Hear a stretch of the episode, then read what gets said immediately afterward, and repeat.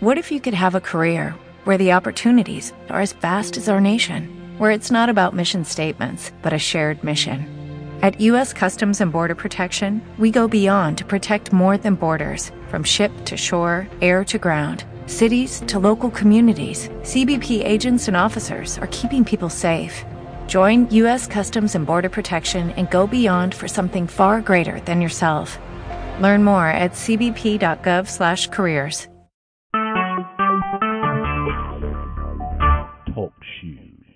Recorded live. Good morning.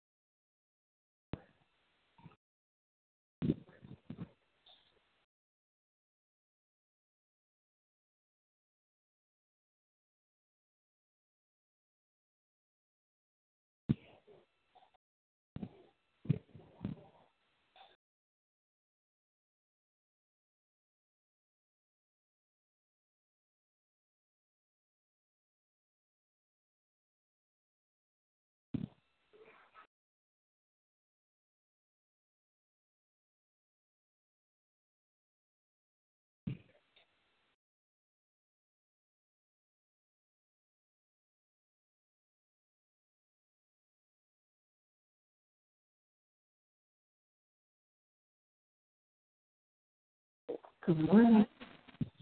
Good morning. How are you? I'm so hot and miserable. Oh. I'm sorry. But I'm here.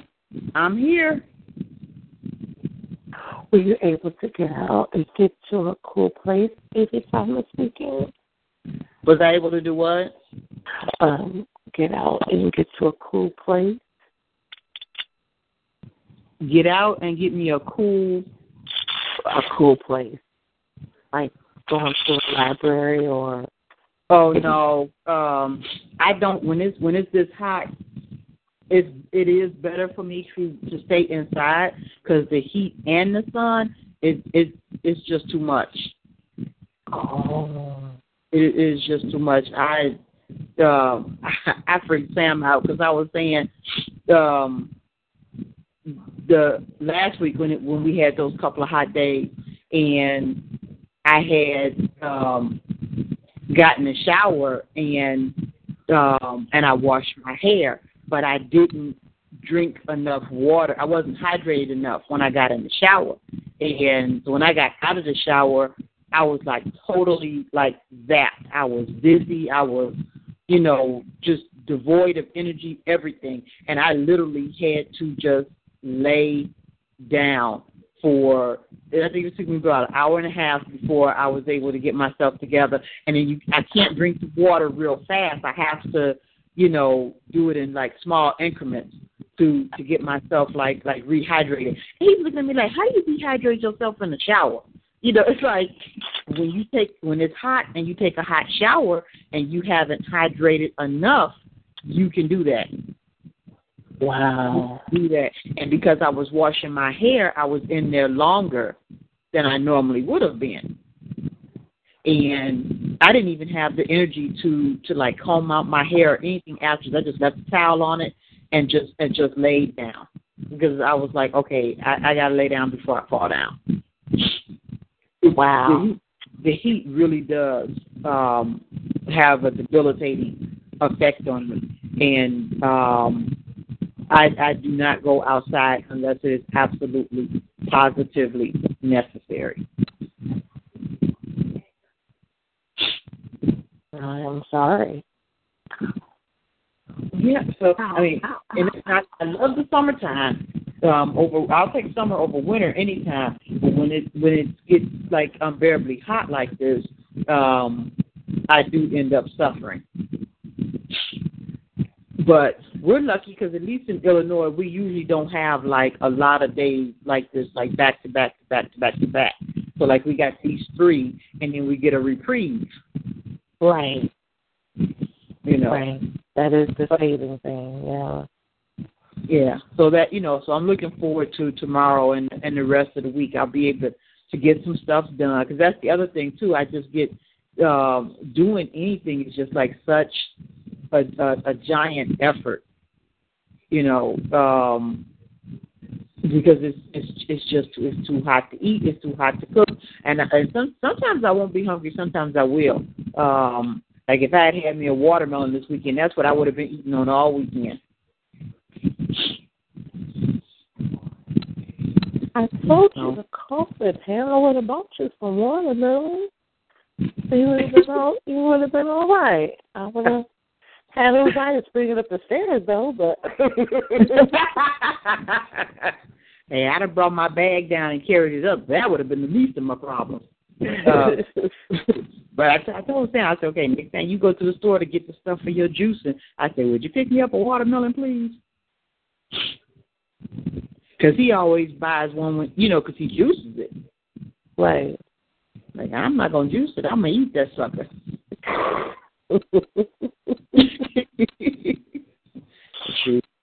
That'd be a meal for a couple of days. Hold, hold on one second. Okay. I'm sorry. Hey, baby. You all right? Okay. Um, it's it's not eight o'clock yet. Um, if you want, you can. Well, you need to eat breakfast. So you can lay back down for another hour. Okay. All right. So, how's your weekend? It was okay. It was okay. I got a lot done. I had um I got a lot done. I'm doing my last minute, my last little okay, you know, um let's get the house looking like something perfect. yeah. So, um today I'm gonna try my hand at landscaping a little bit. Ooh, you gonna go out in that heat? Um, I'm gonna go out before it gets high, cause like um, right now, um, as long as I get out before twelve, I'm pretty good. So, um, I thought it was before ten. I thought I thought it was like from ten to two is are the hottest hours. well, um, over here where I am, the sun doesn't come. As long as I'm in the shade, I'm good. And so Okay. the sun doesn't come directly over on my side of the house until about eleven thirty, twelve o'clock. So depending on how long our how how long our call goes will depend on if I go out or not. And just Okay. you know, other than that, I'll wait until either this evening or in the morning and do it. Now, have you done not- have you done landscaping before? No, no. But this is real simple landscaping. It's basically just pulling some. I have like a patch of um yard in front of my porch that has a lot of weeds and stuff, and so I'm gonna cut those down and put some weed killer out, and then lay out some rocks. So nothing, Okay. nothing major, nothing major. I'm going. I'm gonna give you this advice Okay. since you haven't done this before. When you are done, you take you a couple of aspirin or painkillers, whatever, and a hot shower because Okay. you are going to use muscles that you didn't even know that you had. And they Oh, are not going to be happy. And they are not going to be happy with you. That's on the daily. Okay. Okay, but but I'm but I'm just saying, you know, with, with pulling weeds and you know, and if you're gonna plant some flowers, whatever, you know, it's it's a different, whole different set of muscles. I found it out. I found this out the hard way. Um, Okay. And you know, afterwards, and, and it won't hit you immediately. I mean, you know, you'll be a little sore, or whatever, but you're not gonna think anything of it. Um, you, you know, you're kind of expecting that to a certain degree, but if you don't get on top of it, and you sit down, say you sit down and watch TV or or something like that, and you go to get up, you are to be in a world of pain. Like, oh my God, what happened to me? So, take a hot shower, take you a couple of ibuprofen, some aspirin, whatever, okay, and and and and get on top of it before before it gets started. Um, and then that way, when when the pain, when the when the aching hits, then you you know what areas to massage, but you've been got to jump on it.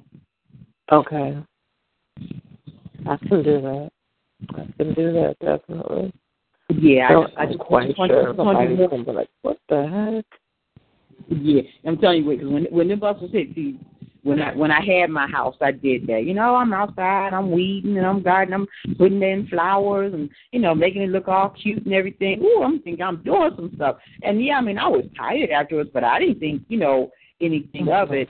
And I think that um, I think well, I think I overdid it, and I was like really tired, and so I sat um even though I should have took a shower, but I had a, a leather couch, so I was like, I can always wipe that off later. And if you have a, if you have material on your couch, you know, you don't always lay on that quickly because you ain't trying to get no smells in that. Um, but with leather, you can always wipe that off. And it had a recliner on the end, and so I laid in the recliner. I said, okay, I gotta, I gotta recoup, get myself together first, and then I'll go up here and take this shower. And I think I fell asleep. And when I woke up, oh my God, my body was just, mm, it was just cussing me out in different languages. I was like, okay. I was like, okay, I, I, I'll do better next time. I promise. I promise. I took a shower. I took painkillers. I had the heating pad out. he was like, "I'm so sorry." Just for oh, exactly. I didn't know. I didn't know. okay. so, Um, but you, but you, you have fun. I'm sure it will look very nice when you finish. mm-hmm. Just made me say no. I don't think I'll go there. I'm just kidding. Yeah, so, so kidding. Um, oh my goodness. All right. Okay, question. Uh, next Monday is the holiday. Are you going to have Bible study? That's July fourth, right? Right. Oh no. Okay. Mm-mm. I'm not going to do it for next Monday. Okay. Um, that yeah. Okay. I'm surprised because I almost, you know, I yeah, I'm not going to do it for next Monday. Okay. So we'll have a we'll have a break and we'll start it back up for for next week. Okay. Cool. Um, Because I did let everybody know I am going to do the mastermind call on Sunday. Since the holiday is Monday, I am going to do it on Sunday. okay. So, we already been off like two weeks this month, and so um, you know, you had too many weeks off. You you, you know, you get you get you get used to that, and then you, you be hard to start it back up again. Right. Right. And you'd be like, wait a minute, what happened? What was the master? What was the um? Um, what was the master? What was the topic? Yes, sorry. What was the topic yesterday on Mastermind?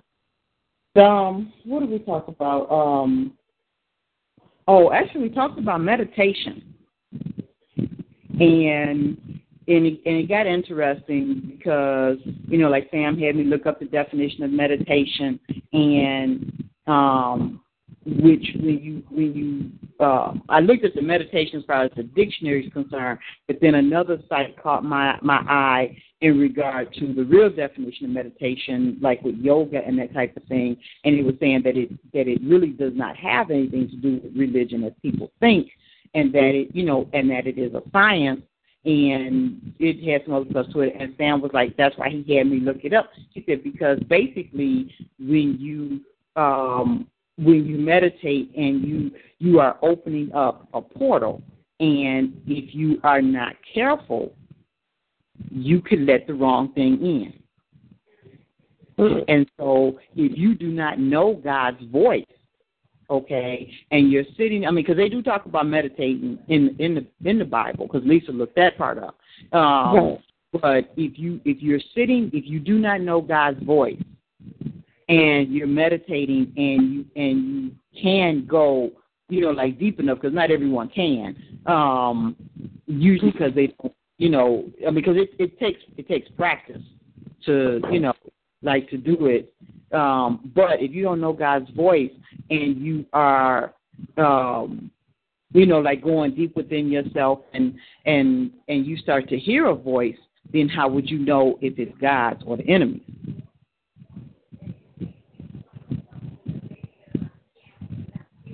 And so that's why he was saying, you know, you have to be careful um, with the meditation that, um, you know, as far as what it is that you're hearing and being able to know whether or not it's God's voice you're hearing or the enemy's. Hmm. And that's what I was like, because I hadn't even really thought about it. Right. That's kind of like, hmm. Yeah. Mm-hmm. You know, and what makes it so bad though is like I had, you know, I had a lot of the stuff that they consider new age.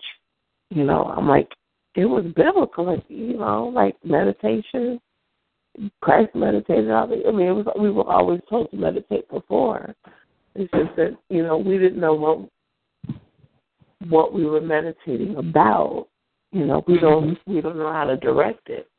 So once we know how to direct it, you know, like like Sam was saying, hear God's voice and everything. That's interesting. That's interesting. And And we would you meditate or as far as like with the with your business? What Because- um, that you know the answers to our questions that we usually have is within us because it was saying that the, the unconscious mind is um what was it 10, 10 million to one time stronger than the conscious mind and which you know I, I can't remember the quote exactly. It was a long quote, but it made sense because if you think about it, you know, if you if you witness something, whatever is like, whatever catches your attention about the event is what you focus on. But there's other things that are still going on in regards to that event, and you don't think about it, but unconsciously you've registered it. mhm. That's why, like when people witness crimes and stuff like that, when the police, you know, like interrogate them, they'll, you know, they try and get them to, you know, like to calm down, to, you know, like maybe close their eyes, to, you know, let's let's go by it, you know, let's go back over what you saw, you know, frame by frame by frame, um, and and get people to to really think about the event in that and then a lot of times they do they come up with stuff that they hadn't even thought of before because that wasn't what they were focusing on but their unconsciousness picked it up Hmm. it, so it was there it was just you know it just had they hadn't recalled it Wow.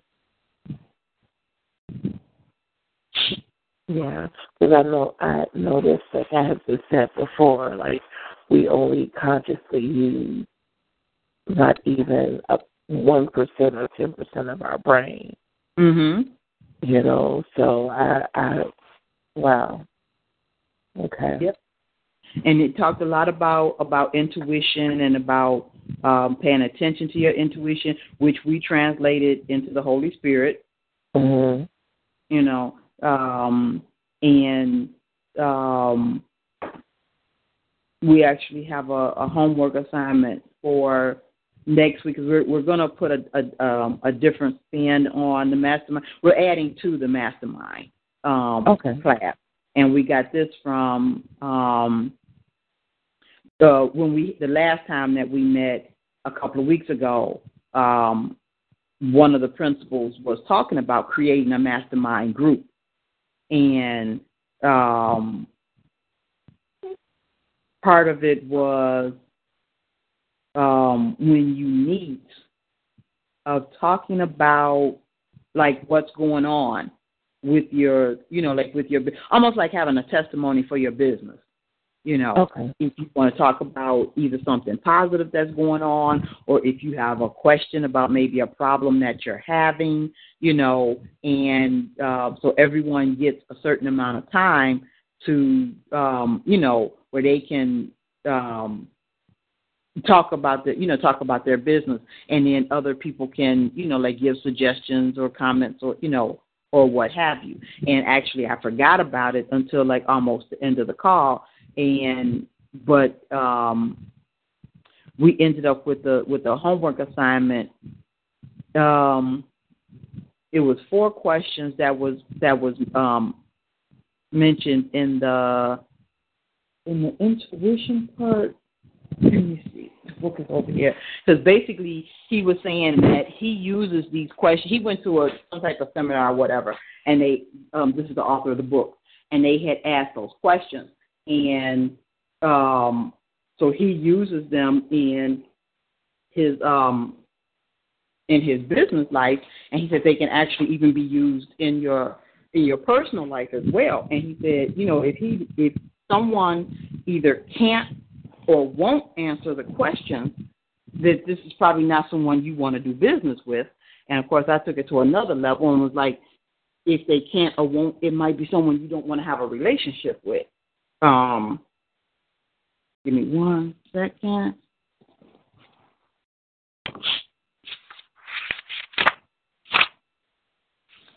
Okay. Um,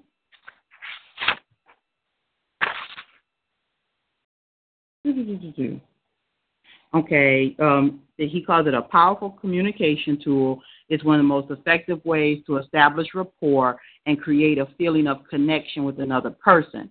And he used he's used it both uh, business and personal. So the first question is four questions, and the first one is: If we were meeting three years from today, what has to have happened during that three-year period for you to feel happy about your progress? Mm. The second question is what are the biggest dangers you'll have to face and deal with in order to achieve that progress? The third question, what are the biggest opportunities that you have that you would need to focus on and capture to achieve those things? And the, and the fourth question, what strengths will you need to reinforce and maximize, and what skills and resources will you need to develop that you don't currently have in order to ca- to capture those opportunities? And so, um, you know, he, you know, he was just talking about like the effect that the question has on people, or whatever. But he says if you find that they don't want to answer these questions, then they are not people you want to do business with because they are either unaware of their future and can't think ahead, which will make it hard for you to help them, or they are unwilling to tell you the answers, which means that there is no trust present, so you have nothing to build on, no basis for a relationship. Mm. And so, you know, so you could apply that both business as well as as personal. And especially, you know, like at our age, if you if you meet someone and they, you know, they claim that they like say you go out a couple of times whatever and they they claim that they like you type of thing. I mean, you know, that's a fair question, you know, where would you see this in 3 years or what what would have to happen in this relationship, you know, you know, in three years, what would have had to have happened to make you still happy in this relationship? Right. You know, um, and you know, and if they get you know squeamish about it or or don't want to answer it or whatever the case may be, then you not you're not thinking ahead. You're just thinking in the moment, which means that's all I am is a in the moment person, and I'm not looking to be that. So good luck to you. Right. Right. But I need you to think far. You to think at least a year to five years ahead. At least, Yeah. Oh, at least not- have not a plan. Yeah, Yeah. at least have a plan. Even if you're like still only dealing with what's going on today, at least have an idea. You know, and that's and that's really rare. You hear anybody even our age that can tell you, you know, any future plan, you know, except for retirement. Like, okay, that's everybody's wish to retire at some point in time. You know, be more specific. So. And actually, since we're closer, I mean, I haven't given it the thought that Lisa has because you know her. She wants to go buy her house on the island. Um, you know, she knows what she wants with her retirement. Like, oh yeah. Um, but I'm, you know, I haven't thought about it to that, you know, type of detail. But I know I do not want to have to be working real hard when I get to retirement age. You know, I don't want to have to be, you know, like welcome to Walmart. You know, have a good day. Mm-hmm. You know, I'm trying to, you know, to supplement the stingy Social Security that I receive. Right. Right you know. Right. But um, you know, but I think you know, I think it's a it's a fair question if you you know if you meet someone and it, it's kind of more um progressive than you know, are you looking for a relationship? You know, mm-hmm. you know, type of thing. Um, you know, let's let's really freak this man out and, and see where his where his mind is at and ask him a question like this. Um, because the, you know, if he looks at you like, "Huh," that right there might tell you, okay, this is not going to go far. Exactly. Exactly. and that's just so true. That's so true. Because I even tell my daughter now, like even at her age, I was like, ask, ask, you know, the potential guy, you know, like mm-hmm. what are what are your plans five years from now? Not even that far, like five years. Five years is not that long, and they go and the years go by really fast. So you know, does he have some kind of plan?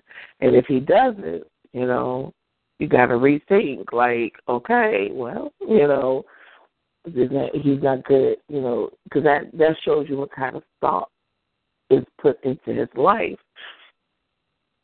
You know, and you just because honestly, when I was when I was her age, I hated that question in interviews you know, um, like like you know, where do you see yourself five years from now? It's like seriously. And I talked about that on the call last night too. I'd be like thinking to myself, like, look, I'm trying to make sure I can pay my rent five months from now. You talking about five years from now? Mm-hmm.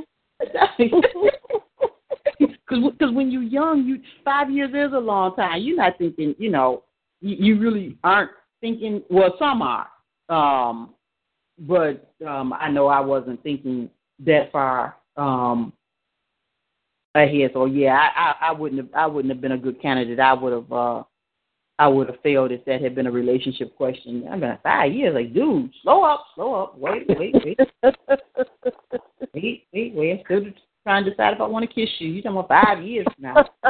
Okay. Um,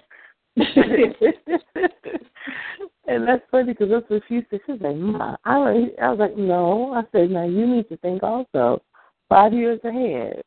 You know, I'm not saying you gotta you gotta put the plan in motion, but at least try to picture yourself five years from now. Do you want to be where you are now? You know, what is your what are, what are your goals? You know, what goals do you have? I said, just write them down. You know, because I told her so when I was her age, I did. I had a plan. I had put a plan and I wrote a whole plan out. I went all the way up to um forty five. Oh wow. Yeah. And I had um I had put down, you know, all these different things I wanted to do for every five to ten years from the from the time I was I think I did it when I was like eighteen, twenty one, something like that. And um I had actually ran across that list like a couple of years ago. And I was like, hmm. You know. I said, Well I said I mm. oh, I said, you got started on the right track, but then you yeah. didn't keep reviewing it. Yeah. And I was like I said, I I had every I had very good intentions. I was like, if if you know, if it was meant for me to if it's meant for me to do it, I can still do it. I'll just be like doing everything after the time period that I have put down, you know. So I was just like, okay, you know, because it's like basically anything that I, I said I want to do now, which is work with kids and um the elderly, mm-hmm. you know, because I had um I had wanted to do a um a center. I still want to do a center for you know where the kids and the elderly can come together Okay. and learn different, you know, learn different things like, you know, electricity and, you know, being able to change your own light bulb, you know, your own light switches and how to sew and how to cook and, you know, and all this other stuff. And it's just, you know, and then have low income housing for single moms. I wanted a couple of buildings for that. And just just little things. And that and it was so funny because I happened to get a library book um the other day. Well, actually three of them from a Christian author.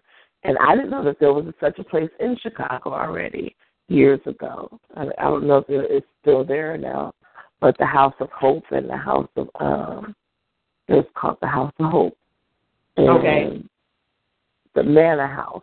And they deal with single mothers and homeless people and stuff like that. And I'm like, see, this is what I'm talking about. you know, that's what I wanted. I wanted low income housing for them, you know, where they it was everything was going to be self sufficient. So I'm like, okay, Lord, back on track. You know, we'll see what happens. You know what? Write write them down.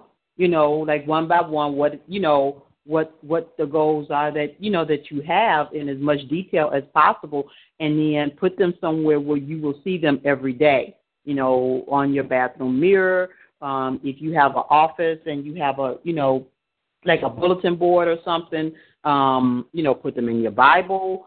Um, you know, and because we talked about it, you know, like in the book, and what you do, you review them in the morning when you wake up, and the evening before you um before you go to bed, so that you keep it fresh in your, you know, in your mind. That it's and basically this is talking about the, the subconscious again because you you may not think about it all the time, but if you're reading it every day, it's in your subconscious, and eventually you will start to think about it, and you will be led to the things that will help bring that to fruition. Okay. That makes sense.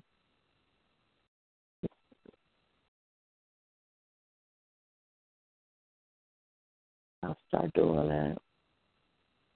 So when you That's were younger, you, you had the right idea. Um, you you had a plan. You just didn't, um, you know, keep keep it in keep it um, fresh in your mind. Mm-mm. No, I didn't. I didn't even. I didn't even let my actions line up with you know, because that's the thing. And I, you know, even as we're talking about it, I was like, that's what he had. That's why he had them put those things before their eyes. They used to walk around. You know, God told them that they had to put these big old uh, um, flaps in front of their face that had the Ten Commandments and had them on their heads. It was just so it was constantly before them daily what God wanted, you know, what God's want and what God, you know, the Ten Commandments was constantly around them at all times that they couldn't say they didn't they couldn't remember what God liked and didn't like, you know. So that makes sense. Sense. Did you you heard the, the the sermon that Sam did yesterday, right? Yes. That that now that was that was powerful. Yes it was. Yes it was. I was I said, Wow. Mhm. Wow. I really enjoyed it, you know. I really enjoyed it.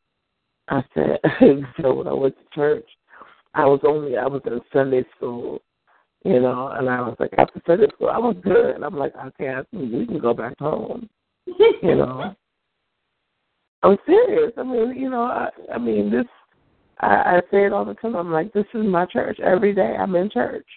So Mhm. as far as like going to, you know, going to the physical church, I I do that for the kids, Okay. basically, you know, because um I tried to get my daughter to listen on the call. She was like, it feels awkward to her, so she doesn't want to. She doesn't even like listening in. You know, I'm like, you don't have to say nothing, just listen. And so she's like, no, it feels awkward. You know, I feel like I should have to say something. And I'm oh my gosh. It should also be a matter of, you know, like like being still, because you know when you're young like that, you want to be on the move. Yeah. You know, and so because I know at her age, I, I I probably wouldn't have done it either. I, I'm not gonna even lie. I wouldn't have done it either. Mm-mm. And especially like with the prayer call, because it's like it be y'all y'all be on there for how long? Uh uh-uh, uh, mama, no. Mm-mm. Oh, she says it all the time. She even, uh, but they're used to it now. Like when I first started, she said, "Oh my gosh, you're still on there." The response is still the same, but she's like, "Oh my gosh, I'll still call." Oh, okay, I'll, I'll come back. You know, she deals with that one. She said, "Okay." You know, she's because she's you, know, you can't conceive of a prayer call lasting that long. You know, and and in all honesty, you know, our prayer call is so much more than a prayer call. You right. know, um, because there's so much more that that goes on on that line. But when people think of a, you know, I guess a traditional prayer call, they're just like, there's no way y'all on there praying for no five hours.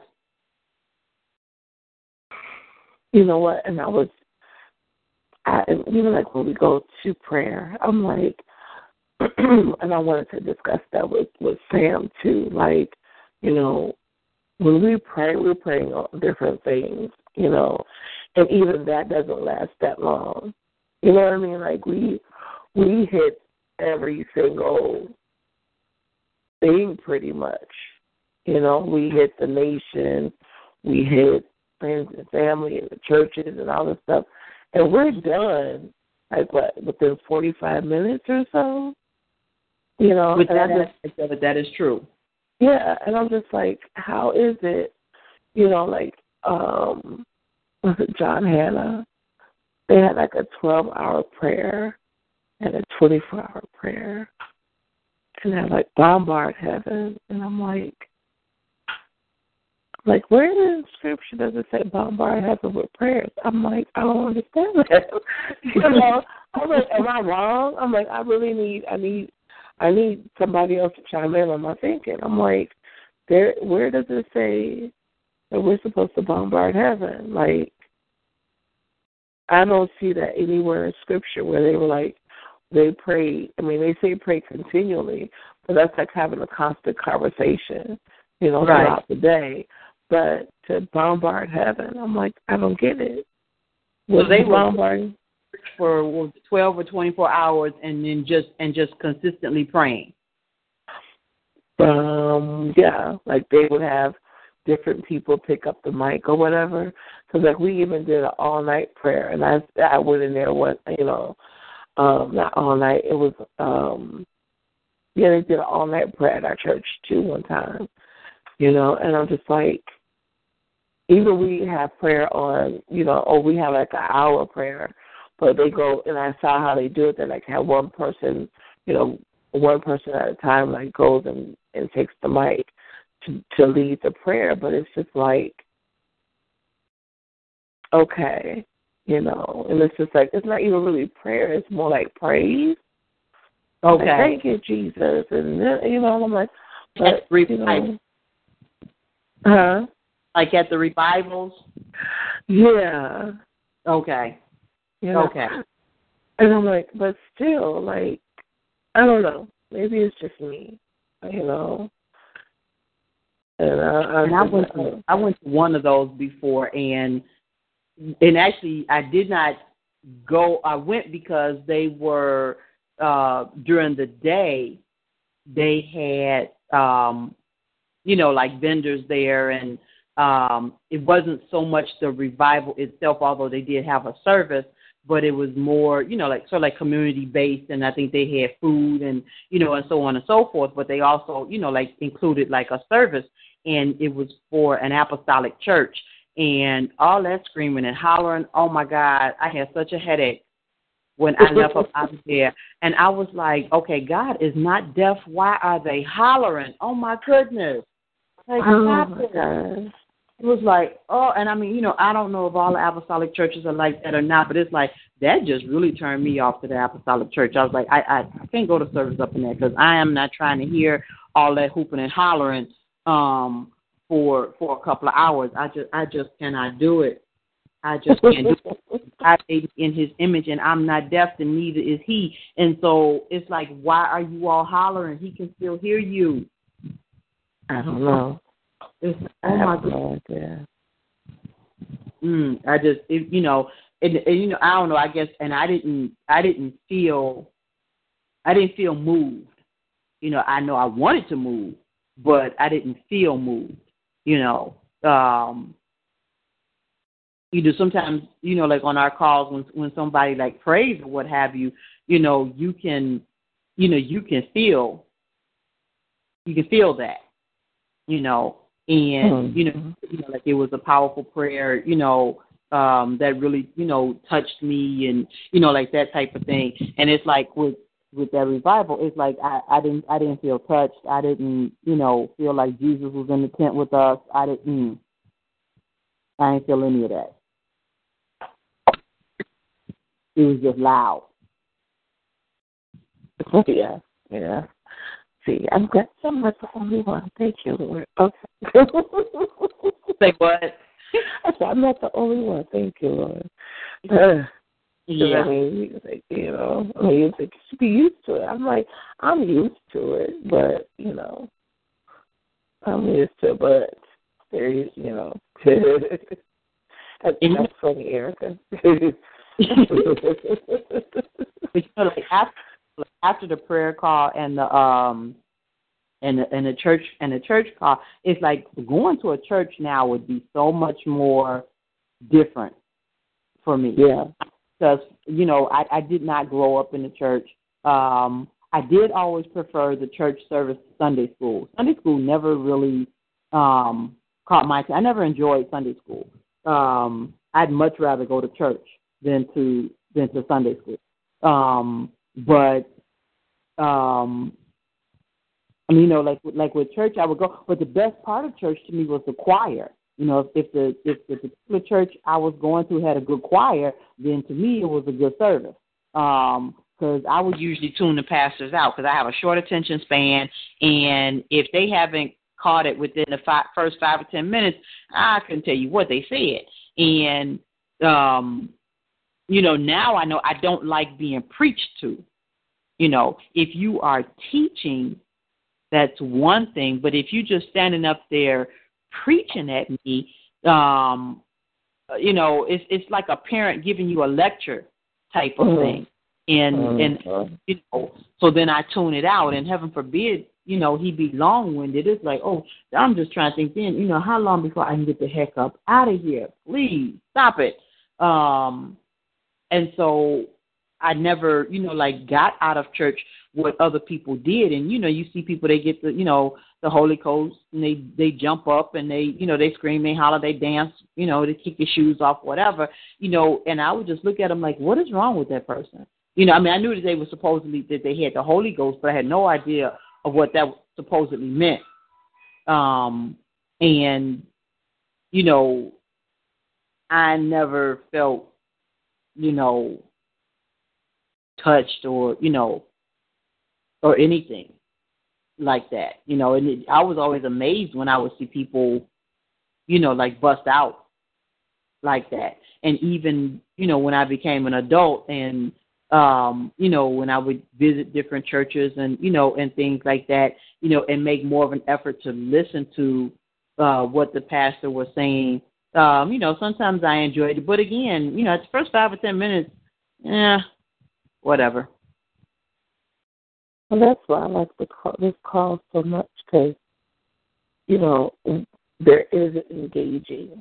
You know, like even after service yesterday, which I didn't know, I didn't know that um, um, Sam had started doing was asking if anybody had questions or comments. I really, um, I really am enjoying that because at the end of the sermon, you know, you want to. Sometimes you have to ask, well, what do you mean by this? And this is what I got out of it. This is what you were trying to say. And to get that back and forth, um, you know, really helps get the understanding better, especially with, you know, during the course of the week where we discuss wisdom, knowledge, and understanding and being able to discern between our voice and the Holy Spirit and the enemy, like who is who was speaking to us and who was trying to give us direction and stuff. So, you know, I, I enjoyed that. So, um, good morning, everybody. I appreciate you guys, you know, listening in. Um, thank you for joining us. Um, okay. Did you get a text from Erica also? Yes, ma'am. Okay. Okay. Uh, so, um, Pam, if you will, it, please start the prayer. Okay. Um, pray us in. No problem. Father, all the praise and all the glory goes to you forever and ever. I thank you, Father, for this day and for allowing us to be able to enjoy it. Father, I thank you for this call, allowing us to come together in fellowship to learn of your word and to share in your word. Father, I pray that something we hear on this call today touches us, excuse me, and helps us as we go forward in this week. And also, Father, that something that we learn today perhaps will help us to strengthen our walk and and to help someone else or someone may glean from us that they'll see something in us that will make them wonder what's that light what's that that that calmness about us and maybe ultimately it might lead this person to you father which is supposed to be our ultimate goal in sharing your word with others Father, we take that responsibility seriously, but we don't uh, focus on it so that we do not force ourselves on others, but be prepared to help when the opportunity presents itself. Father, we pray that we are walking the walk that you want us to walk, doing the things that you want us to do the way that you want us to do them. Father, we thank you for your love, for your mercy, and for your grace. Father, we pray for those that may not have their own personal lodging and that they find somewhere cool today to stay out of this heat and to protect themselves. Father, for this and so much more, we thank you. In Jesus' name I pray. Amen. Amen. Amen. Um, just to recap, last week I, I got stuck on um, Gilgal. And I was like, there's something going on with the work with the with Gilgal, which was where um um J, uh, Jacob had um made a um a, uh, an altar to God and I'm like, there's something going on with that word. And so I, I looked it up. I did look it up. And um what was interesting was that they all have the same root word. They all have the same root word in Hebrew. And um and the root word is Galgal or Gilgal, and it means a wheel, a circular motion, that it's all connected together on some level. And um, and then Golgotha has the same root word. And what I learned was the only difference between Gilgal and Golgotha is that for Golgotha, it has the beginning and the end on either side. And um, I, I was reading a commentary. I found a commentary on that, and it was explaining that it, you know, it, it was also connecting Gilgal and Golgotha, and it was saying how every time you saw, um, because Gilgal is mentioned a couple of other times in the Old Testament, you know how somehow, and when when it's mentioned, there's a connecting of of of um, promises or or information somewhere in the story in the history that that is being that is being given. And then when we go to Golgotha, that's where Christ was um, crucified, was on Golgotha, and it was basically relating that the, after everything was connected from the beginning to the end, and he was basically in the the, the crucifixion of Christ was the was the end, basically the end game. Like everything that happened brought up to that point for God to to finish and complete everything that He was doing for us. And I thought that was really interesting. So, um, you know, I was like, oh, so that's why I was so stuck on that word, Gilgal and Golgotha, because God wants us to understand that He connected everything. Even, you know, everything, you know, people always try to say that the, you know, the Bible is, is, is choppy and it's displaced, but in actuality, it's, it's all connected. And we, He just wants us to see it the way He, you know, the way He put it, put it out here for us. Um, Okay, I got a Um, question. mhm. I thought what we were stuck on last week was was uh, the meaning of Gilead and what was it Gilead? hmm And that's it. And that has the same. um It has the same root as Golgotha and Galal. So Okay. it's yeah, it has the same. When you would because when I looked it up, I'm like all the words were um in Hebrew. They all have the root Galal, which means wheel or basically being connected. And with the, with the Hebrew, is like when you look at the um when you look at their their root words, they give you all these other different meanings. And so, like with um, um, the lead, it was. Um, let's go back to that one. With the lead, it, it, it meant the wheel, and then it also meant. Um, it also included. Um, oh, I'm trying to go back to that one because when I looked at it, I was like, oh my gosh, there's so much information. It's not even funny. Um, the lead meant um, uh, a witness. So the the witness is connected. If there's a heap of stones, a witness of you know a heap of witness is what Galeed meant. But and then when you look at the the root word, it was galal for um for Galeed. And so it was just like every it was like a wheel. So the witness is like it's it's connected. The wheel is connected. The the witness is connecting the two together. You know, because everything when you look at a witness, the witness connects the truth to the situation. You know, and I was just like, it was it was it was just so like it it looks random, but it makes sense because it's like when you look at it, without that without that connection, with them putting that heap of stones there to connect it Jacob to their promise, it would not happen. They had to have something to connect them in the middle of them for them to say, This is this is this is a witness. This is connecting us together.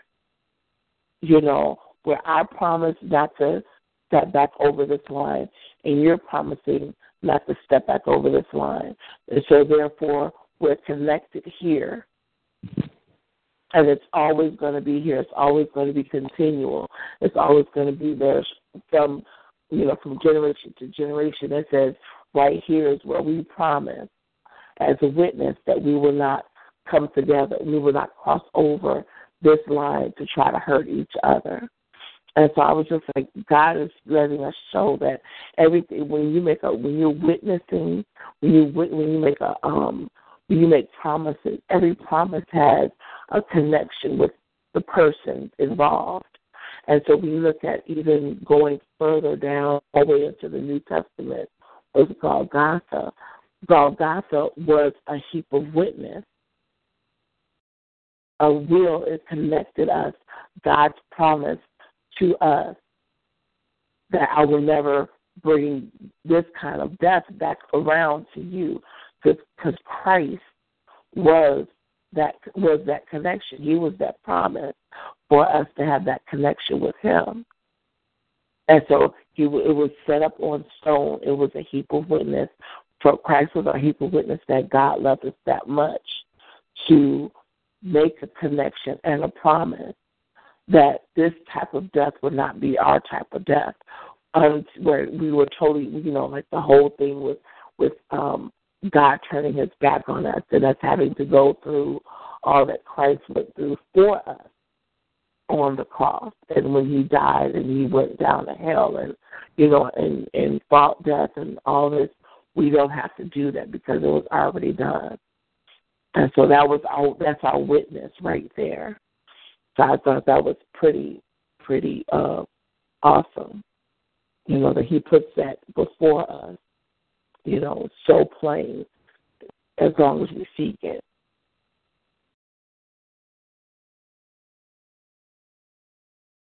Any other questions? Did I make it clear? I hope I did. I hope I did. Yep, I'm good. Okay. Okay.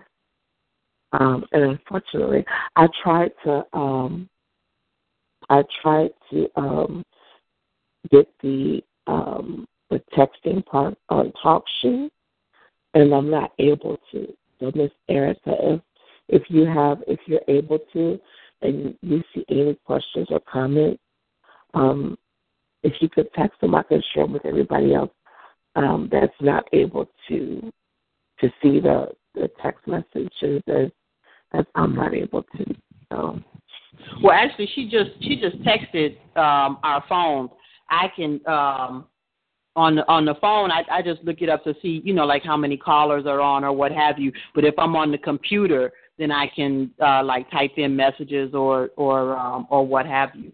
Um, okay. But yeah, um, we we tend to forget because we don't hear when people come on the call if they don't say anything.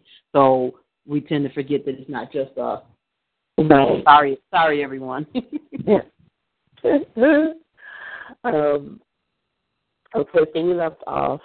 Um, we're going into chapter 32 of Genesis. Okay. Good morning. I don't want to be a creeper I'm not saying anything. Good morning. Good morning. morning. Okay. Uh, so, chapter 32 of Genesis, starting at verse 1. And it says, And Jacob went on his way, and the angels of God met him. And when Jacob saw them, he said, This is God's host. And he called the name of that place Mahanaim. And Jacob sent messengers before him to Esau his brother unto the land of Seir, the country of Edom. And he commanded them, saying, Thus shall you speak unto my lord Esau. Thy servant Jacob saith thus, I have sojourned with Laban and stayed there until now. And I have oxen and asses, flocks and men servants and women servants. And I have sent to tell my Lord, that I may find grace in thy sight. And the messengers returned to Jacob, saying, We came to thy brother Esau, and also he cometh to meet thee, and four hundred men with him. Um, now, just to, to recap, um, now Jacob has, you know, been gone twenty years, and he's still in. he was fleeing from Esau because he took his birthright and his blessing from being the first for, for being the firstborn. And so he's he's he's being repentant and trying to pave the way to come back into the good graces of his brother. So he's still kind of living in fear that when he, you know, that Esau is still mad even after 20 years, and so he's trying to to to to gauge his reaction but for, but now he's he's seeing that he's coming to him with 400 men, and and that's a lot. and so, um, as we and this is why he gives this response. Then Jacob was greatly afraid and distressed, and he divided the people that was with him, and the flocks and herds and the camels into two bands, and said, if Esau comes to the one company and smite it, then the other company which is left shall escape. And Jacob said, O God of my father Abraham, and God of my father Isaac, the Lord which said unto me, Return unto thy country and to thy kindred, and I will deal well with thee. I am not worthy of the least of all the mercies and of all the truth which thou hast showed unto thy servant. For with my staff I passed over this Jordan, and now I am become two bands. Deliver me, I pray thee, from the hand of my brother, from the hand of Esau, for I fear him, lest he will come and smite me, and the mother with the children. And thou saidst, I will surely do thee good, and make thy seed as the sand of the sea, which cannot be numbered for a multitude. And he lodged there that same night, and took that which came to his hand, a present for his brother Esau. Now going back, he divided what he brought with him into two bands. And so um, I had I was um, a minister. I was listening to gave a description. He was like he put he divided into two bands. So he put two bands in front of him and his family. And so he was making a way for him and his family to escape in case Esau came full force um, to to kill him. He put two th- he put two bands in front of him that would have to fight. They would have to fight first to give him time to get away, and he's way at the back of the line. And so, even though he he knew that God was God, he still had fear. So he was not as close to God yet as, and this is how we are. We we know who God is. We might have seen him in you know our grandparents' life. We might see him once in our parents' life. So we have an idea of the power and authority that God has, but we don't yet know him for ourselves. And that's where that's how that's how I I read this passage without, you know, it's like he said, I know you did it for Abraham. I know you did it for Isaac, but I'm still scared. Because you said come back home, but I'm still thinking, I mean, he's getting the 400 and himself. You know, that's a lot to, just to say, hey, welcome home, brother. You know, so I don't know.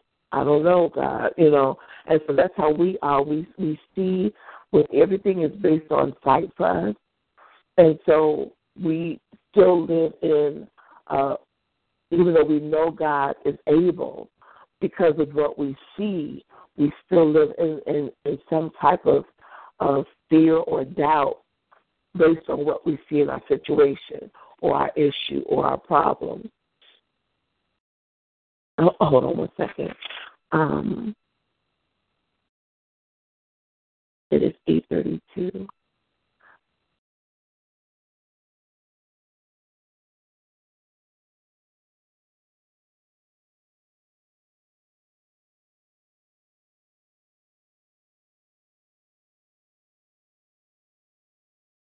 Okay, sorry about that.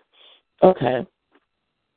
Okay, so um, verse 14 200 she goats and 20 he goats, 200 ewes and 20 rams, 30 milch camels with their coats, 40 kine, those are birds, and 10 bulls, um, 20 she asses, and 10 fowls.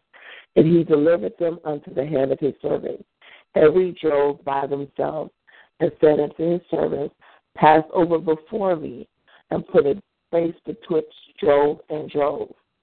And he commanded the foremost, saying, When Esau my brother meeteth thee and ask thee, saying, Whose art thou, and whither thou goest, and whose are these before thee? Then shalt thou say, They be thy servant Jacob.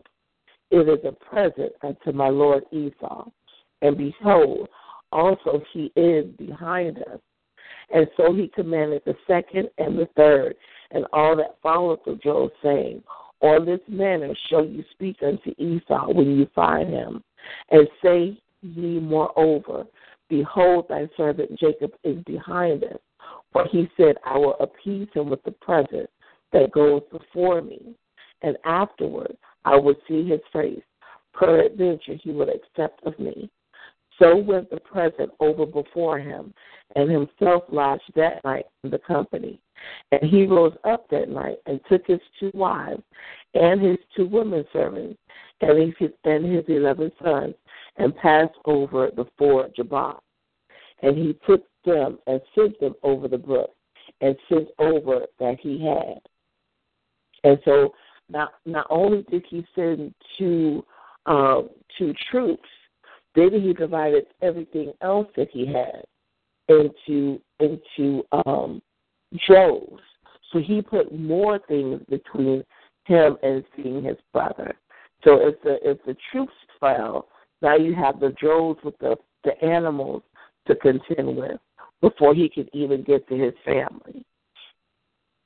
And so that's how, and it's so funny, that's how we are when it comes to um, repenting or asking for forgiveness from something that we've done that we know we've done wrong. We put up things between us and that situation or us and that person, you know, hoping to um, buffer the response, even if it's after, so making it personal. So between me and my sister, we had uh, we had a long history of not liking each other, and it wasn't even and it was even it was an unknown like uh, dislike. We didn't even know why we were mad at each other. That's that's how bad it was. But every time we tried to reconcile, it was we put the kids we have kids you know together we have kids so we put the kids in it you know we have the kids go back and forth between us or you know when my mom was alive it was my mom would be the buffer between us you know or there'd be a peace offering. It was always something that we had to we had to put up before we could just say i'm sorry. You know and and it gets even worse in our relationship with God, especially after we know we are saved and we do what we do something that we know discour- you know, know disappointed God and we disappointed ourselves and we're so discouraged. We throw all these things between us and God before we actually get back in his face and say, Lord, I'm sorry. You know, we make excuses we um we we we cry, you know, we feel sorry for ourselves, we get discouraged, we get depressed, we hide ourselves, you know, and we do all these things before we actually get face to face with him. And and we find out at the end that we didn't even have to go through all that. You know. So it you know, this is this is just a really good illustration of all that we do. All that we do when we we know we've done wrong. Verse twenty four. And Jacob was left alone, and there wrestled a man with him until the breaking of day. And when he saw that he prevailed not against him, he touched the hollow of his thigh, and the hollow of Jacob's thigh was out of joint as he wrestled with him. And he said, Let me go, for the day breaketh. And he said, I will not let thee go, except thou bless me. And he said unto him, What is thy name? And he said, Jacob. And he said, Thy name shall be called no more Jacob, but Israel. For as a prince hast thou power with God and with men, and hast prevailed. And Jacob asked him and said, Tell me, I pray thee, thy name. And he said, Wherefore is it that thou dost ask after my name? And he blessed him there. And Jacob called the name of the place Peniel, for I have seen God face to face, and my life is preserved. And as he passed over Peniel, the sun rose upon him, and he halted upon his thigh. Therefore, the children of Israel eat not of the sinew which shrank, which is upon the hollow of the thigh unto this day, because he touched the hollow of Jacob's thigh, and the stimuli that shrank. And so Jacob Jacob wrestled with God. Jacob wrestled with God. And what's so awesome is that we can we, we wrestle with God. I mean, if you really think about it, we do this spiritually all the time. You know, between our choice and his choice, between the other choice that the enemy gives us, we're continually wrestling with him. But when we win, when we when we're actually like trying to hold on to what God is promising us, He He will bless us. He will bless us. I mean, unfortunately with Jacob, he wouldn't let we said, I will not let you go. When we say we will not let you go, God, that lets him know that we are for real serious with what we want from him. That we are for real serious with where we're trying to go in him. You know, and he he will touch us where he where he where he, you know, touch the hollow of our thigh uh, he he might touch us where we have to, you know, when he touches us where we will feel it. That's what I get out of it. He touches us where we feel it when we wrestle with ourselves and with what he wants us to do. And he says, "You're not going to let me go." When we wrestle with him in prayer, when we wrestle with him with our faith, when we wrestle with him and we're like, Lord, you know what? We I really want this. I really want to please you. I really want to to do what you want me to do. He likes that. You can tell he likes it because he he said, "You're you're let me go." You know, I mean, he could have really he could have killed Jacob because Jacob didn't let him go, but he saw the determination that Jacob had because Jacob knew that he was in the presence of of of God. He knew that he was in the presence of an angel, at least, because he said, how did he say it? He said, um, he said, I will not let thee go except thou bless me. So he knew he was in he was in he was in the presence of something great. He knew it wasn't just some just some regular man that he was wrestling against, but it was against either an angel or the or the Holy Spirit. It was Christ. It was God. It was something that was above him that he knew he was he was wrestling with. And he said, "I'm not going to let you go unless you bless me." And so he was blessed. He was his name was changed from Jacob, which means trickster, to Israel, which means to be set apart. And so and even then, he asked, Let me know your name. Let me know what your name is. And he said, Wherefore is it that thou dost ask after my name? And just the way he answered it, Jacob knew it was God. That, you know, and it, it just because there, like Sam has mentioned to us before, there is a knowing. If we really, if we really want to know, there is a knowing that we know who God is when we hear his voice. Because Jacob says, he says, I have seen, I'm going to name this place Peniel, for I have seen God face to face, and my life is preserved. So he knew that he was in the face of God, and he and he survived it. And I think that's awesome because we we have to remember that because out of all the stuff that Jacob did, out of all that, he still was willing to wrestle with the Lord for, you know, for what he wanted. He was trying to be obedient. He was told to go back to his family, his kindred, and he was scared. He was fearful, and he wrestled with God, and God blessed him, and because he saw his determination to do the right thing.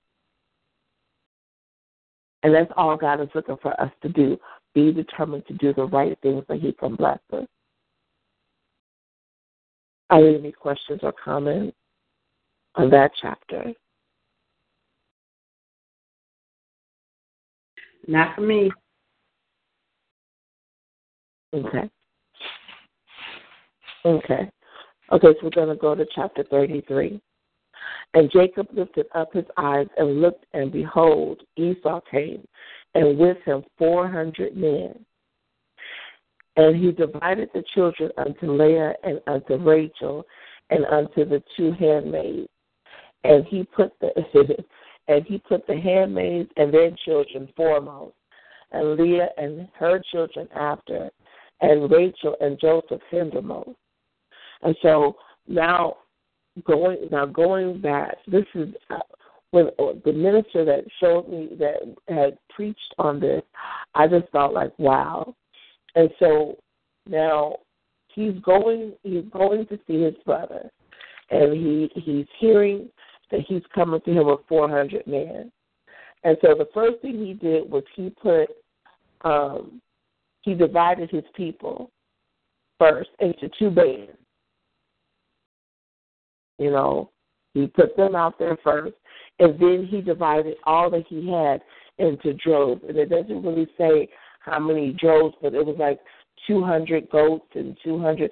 So it was like a whole bunch of animals were were going into each drove. And so he was like, okay, that's still not enough distance between me and my brother. And so then he went from the droves to now he went and he divided his wives and his maid servants that had that he had kids with. So he put the he put the the maid servants first that he had kids with and their kids. And then he put Leah and her kids, and then he put Rachel. So he's like, I'm I'm putting in in the order of importance between me and my brother. That is a that is a that is he put himself last. He put himself way at the back of the line. So if if, if his brother was still angry and got through the band and got through the droves and then went through the the the, the maids and his kids and Leah and his kids, he could still maybe run with Rachel and his son, but even then, I think the mentality that the, he put he would he would have let them die as well to get away. So there's still some selfishness there.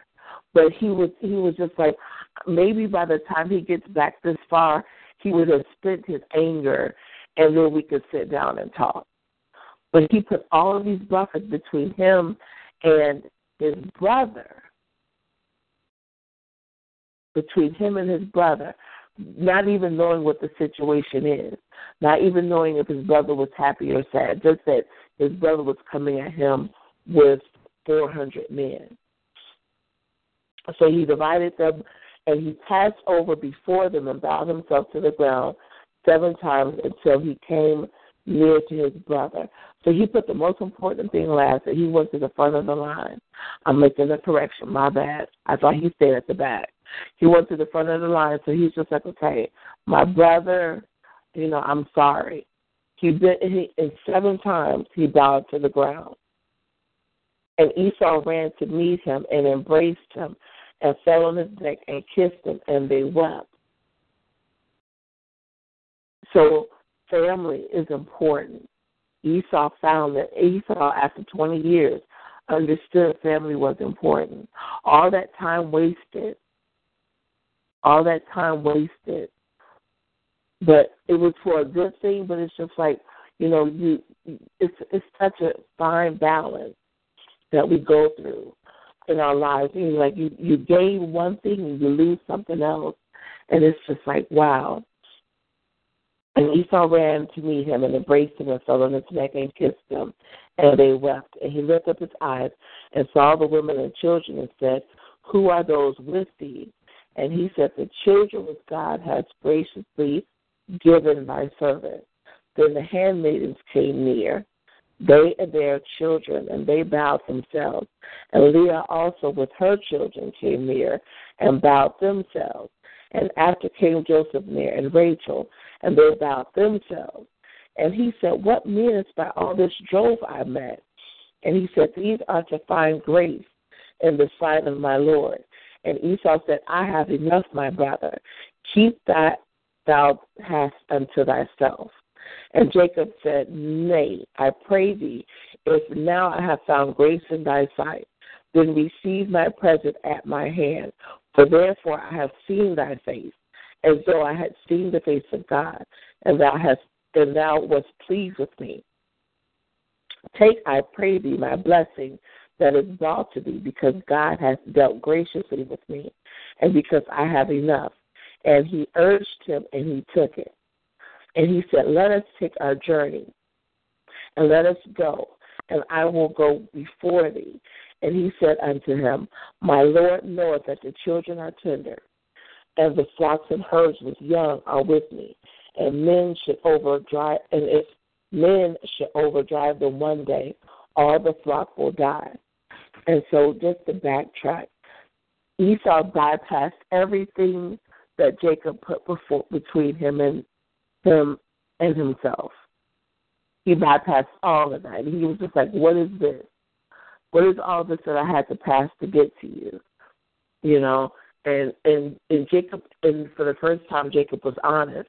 Well, this is a you know I I you know I I, I did this to find grace in your sight.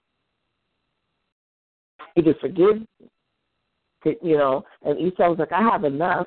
And just the way he responded to him, he hugged him and he kissed him and he embraced him. So even Esau was looking for reconciliation.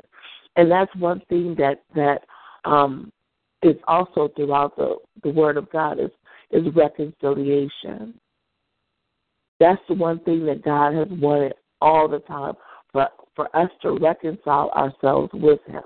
Knowing what we know knowing what our sins are, knowing all the all the discouragements that we go through. He wants us to be reconciled unto him. He doesn't want any buffers between us.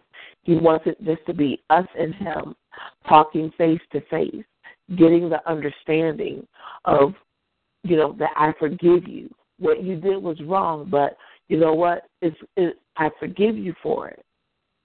Let's go home. Let's, you know, let's go chill with the family and and and get back reacquainted. And a lot of people are losing out on that because of the guilt that we feel. And guilt is a buffer that the enemy continues to help us do on a daily. That no condemnation is what is what that scripture there there now there is therefore no condemnation for those who are in Christ. So if we're in Christ, we're not supposed to have that buffer of condemnation and guilt between us and God. If we have Christ, we're now able to go boldly before the throne because Christ has already given us the He's already done the sacrifice that is needed to be able to go to the throne of God and say, you know what, Lord, I'm sorry for anything and all that I've done, knowingly and unknowingly. I'm sorry. You know, and God is like, that's all I was looking for. There was there, there's no condemnation in you know from this end. As long as in your heart you know you were wrong and you're repenting of it and you're not gonna you're gonna do your best not to do it again. We're good. I'm good with you. Now this this this back family, you know, and and and that's like the continuing thing throughout the throughout the Bible. and so, um, chapter verse fourteen. Let my Lord, I pray thee, pass over before his servant, and will lead on softly, according as the cattle that goeth before me, and the children be able to endure until I come unto thy Lord unto Seir. And Esau said, Let me now leave with thee some of the folk that are with me. And he said, What needeth it? Let me find grace in the sight of my Lord. So Esau returned that day on his way unto Seir. And Jacob journeyed to Succoth and built him a house and made booths for his cattle. Therefore, the name of the place is called Succoth. And Jacob came to Shalem, a city of Shechem, which is in the land of Canaan when he came from the Pan, Pandan, I'm sorry, I can't say that, Padanaram, and pitched his tent before the city. And he bought a parcel of field where he had spread his tent at the hand of the children of Hamor, Shechem's father, for a hundred pieces of money, and he re- erected there an altar and called it El Elohe Israel. El Elohe Israel is what he called it. And so, um, even up until this day, um, they um, Israel does. They have uh, a period of what they call Sukkot. That is a that is actual um, an actual thing that they do where they do the booths outside, um, and they do it for seven days, and they um, you know they have like a, a festival, and they do the booths, and they have you know they do it as a community, you know, and and it's uh, they, from what I was from what I understand, they do it every year, and it's it's it's one of the things that they they incorporated in a must do to remind themselves of you know of all of the journey that they took when they you know further down. So Israel, Jacob was the first one to do Sukkot. This is where the you know everything is connected.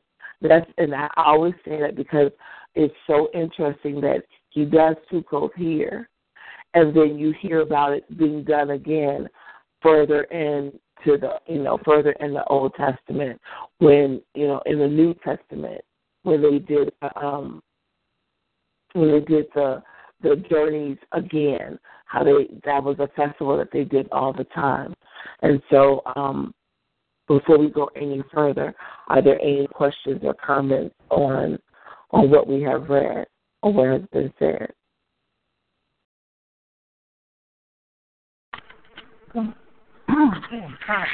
Just um, I'm sorry. Did I just stretch right in your ear? I'm so sorry, y'all. Um, I was just thinking about what you were saying about uh, well, a couple of things about how he placed himself last in order of importance, and how you were saying that he just wants us to, he just wants us to be reconciled with him. Like mm. he doesn't want any separation. You know, he doesn't want there to be um, any reason why we can't get to him, so to speak anything that interferes with the relationship. And you know, it's really it's really interesting to me when I listen to, read, or hear the Old Testament because, of course, it's you know reading the New Testament or knowing about the New Testament, we already know the end. You know, it's like knowing what's going to happen at the end of the movie before you start watching it at the beginning. You know, so we already know what happens. That that that's why Jesus came, uh, because we kept tripping. You know, sometimes we were just a little bit too slow, too slow on the draw, as far as um, you know, reconciling with Him. As far as because if we had kept going, the way we were going, we just been messed up. You know, it that's why Jesus had to come, so that there would not be that separation. Because in Old Testament law, you know, that that there has to be when you did certain things. So the foreshadowing is always uh, interesting to me, having knowledge of what's in the New Testament. Yeah, in the New Testament. That's all.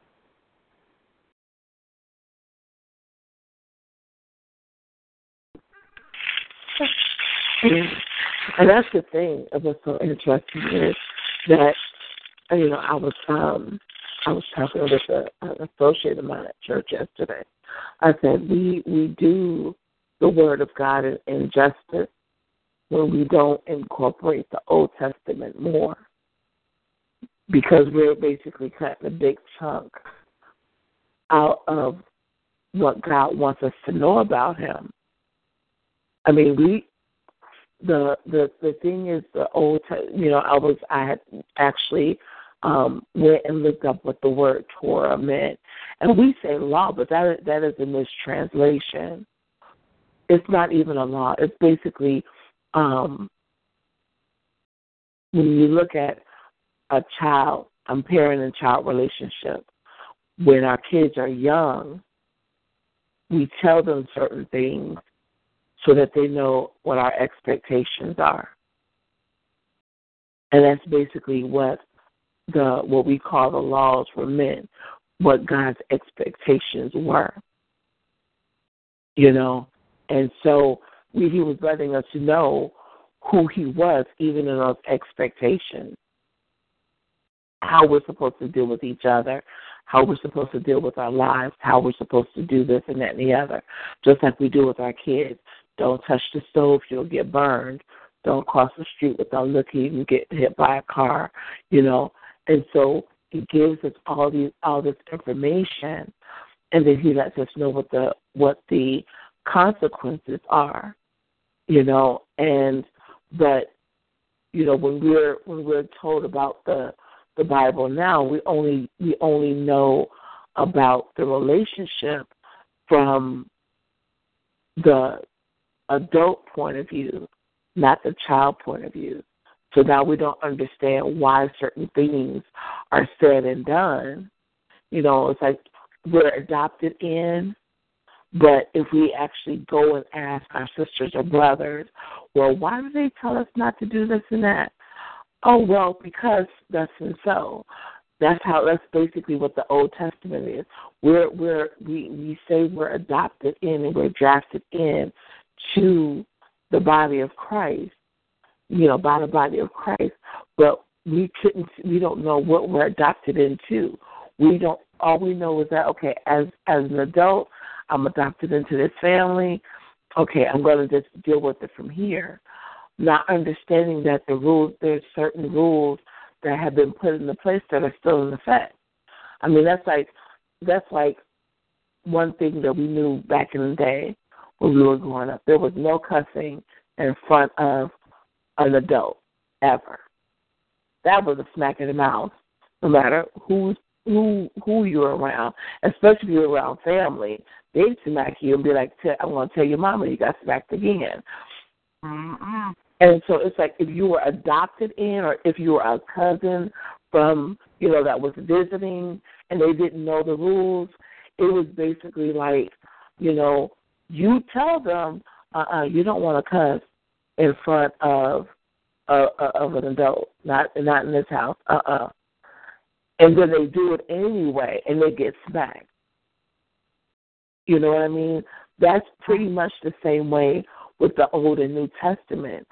There's there are certain there are certain things that we'll still get smacked for, even through the grace of God, because it's already been established. There's a punishment for that. You know, and if you and and and, and you without you knowing, you know, without us actually asking our brother or sister that's under that's that's a, that's a Hebrew or Israelite or whatever or whoever knows the Old Testament. Why is that? If we don't go back and read the Old Testament to find out why this certain thing is the way it is, then we'll get smacked and we don't know what we're getting smacked for. You know? And so and that's where a lot of people are so upset with God because, well God, why does this happen or why does that happen? It's there. It's there. It's not in the it's not it's not after the adoption. It's you know, it happened it's been happening in this family of God since the beginning. Now that you're adopted in, we have to go into looking at okay, what were the rules of the family that I'm I'm adopted into? You know, and once we get that understanding, then we'll do better. We'll know we'll know how to to maneuver in this in this world, how to maneuver in this life. And so that's why I was I was so I was so glad that I was able to to start, you know, reading this um You hold on one second.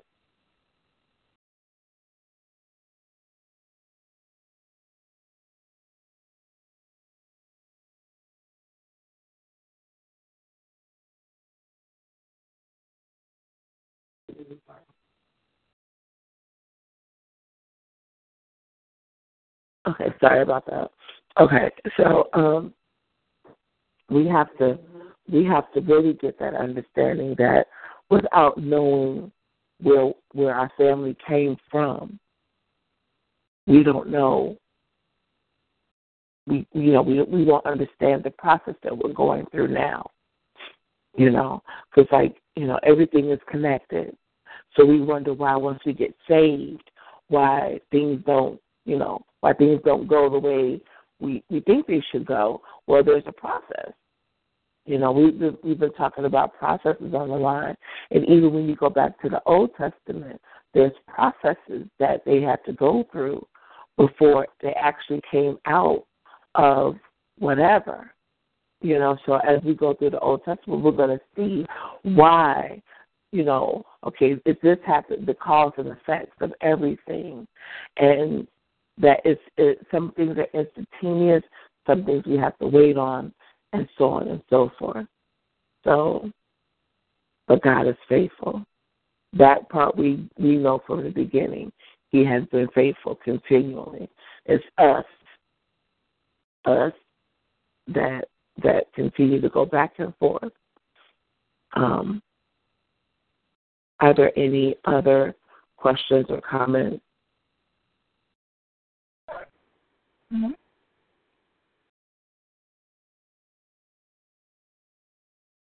No? Mm-mm. No, right now. Okay. Okay. Um, I wanted to touch on one more chapter um, because this part, this um, I'm just going to touch on it. I'm, I'm not going to um, go verse by verse um, because it's uh, it, it's it reads like a soap opera for one, and it's just um, I'm just going to touch on on a couple of things. Um, so we're going to start. At, we're in chapter 34, and uh, we're going to read verses one through three for right now. And it says, "And Dinah, the daughter of Leah, um, Dinah is the only daughter that was conceived."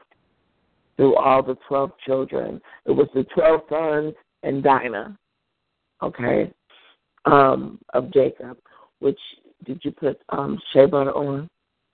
Okay. Hold on a second. Um, you need to, um, you want a cap? I don't know. I don't know. We'll find out when I take the class. Okay. I'll be with you guys in a few minutes. I'll be with you in a few minutes. Okay. Sorry about that. Um, and Dinah, the daughter of Leah, which she bare unto him, went out to see the daughters of the land. Now they're in the land of Canaan. And Canaan, um, going back to the beginning, Canaan was the son of Ham, who was cursed. And so nobody dealt with Canaan because he was cursed. So anything related to Canaan was a curse against whoever. So nobody wanted to have children with Canaan's people or nothing. Okay, because of the curse that was put upon him by Noah from the beginning. Okay, so and when she and when Shechem, the son of Hamor, the Hivite, prince of the country, saw her, he took her and lay with her and defiled her. And his soul clave unto Dinah, the daughter of Jacob, and he loved the damsel, damsel and spake kindly unto to the damsel.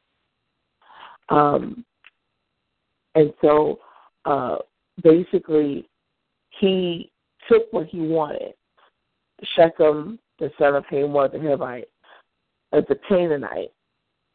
Hivites are Hivites are uh, a branch of the Canaanites and of the sons of sons of Canaan.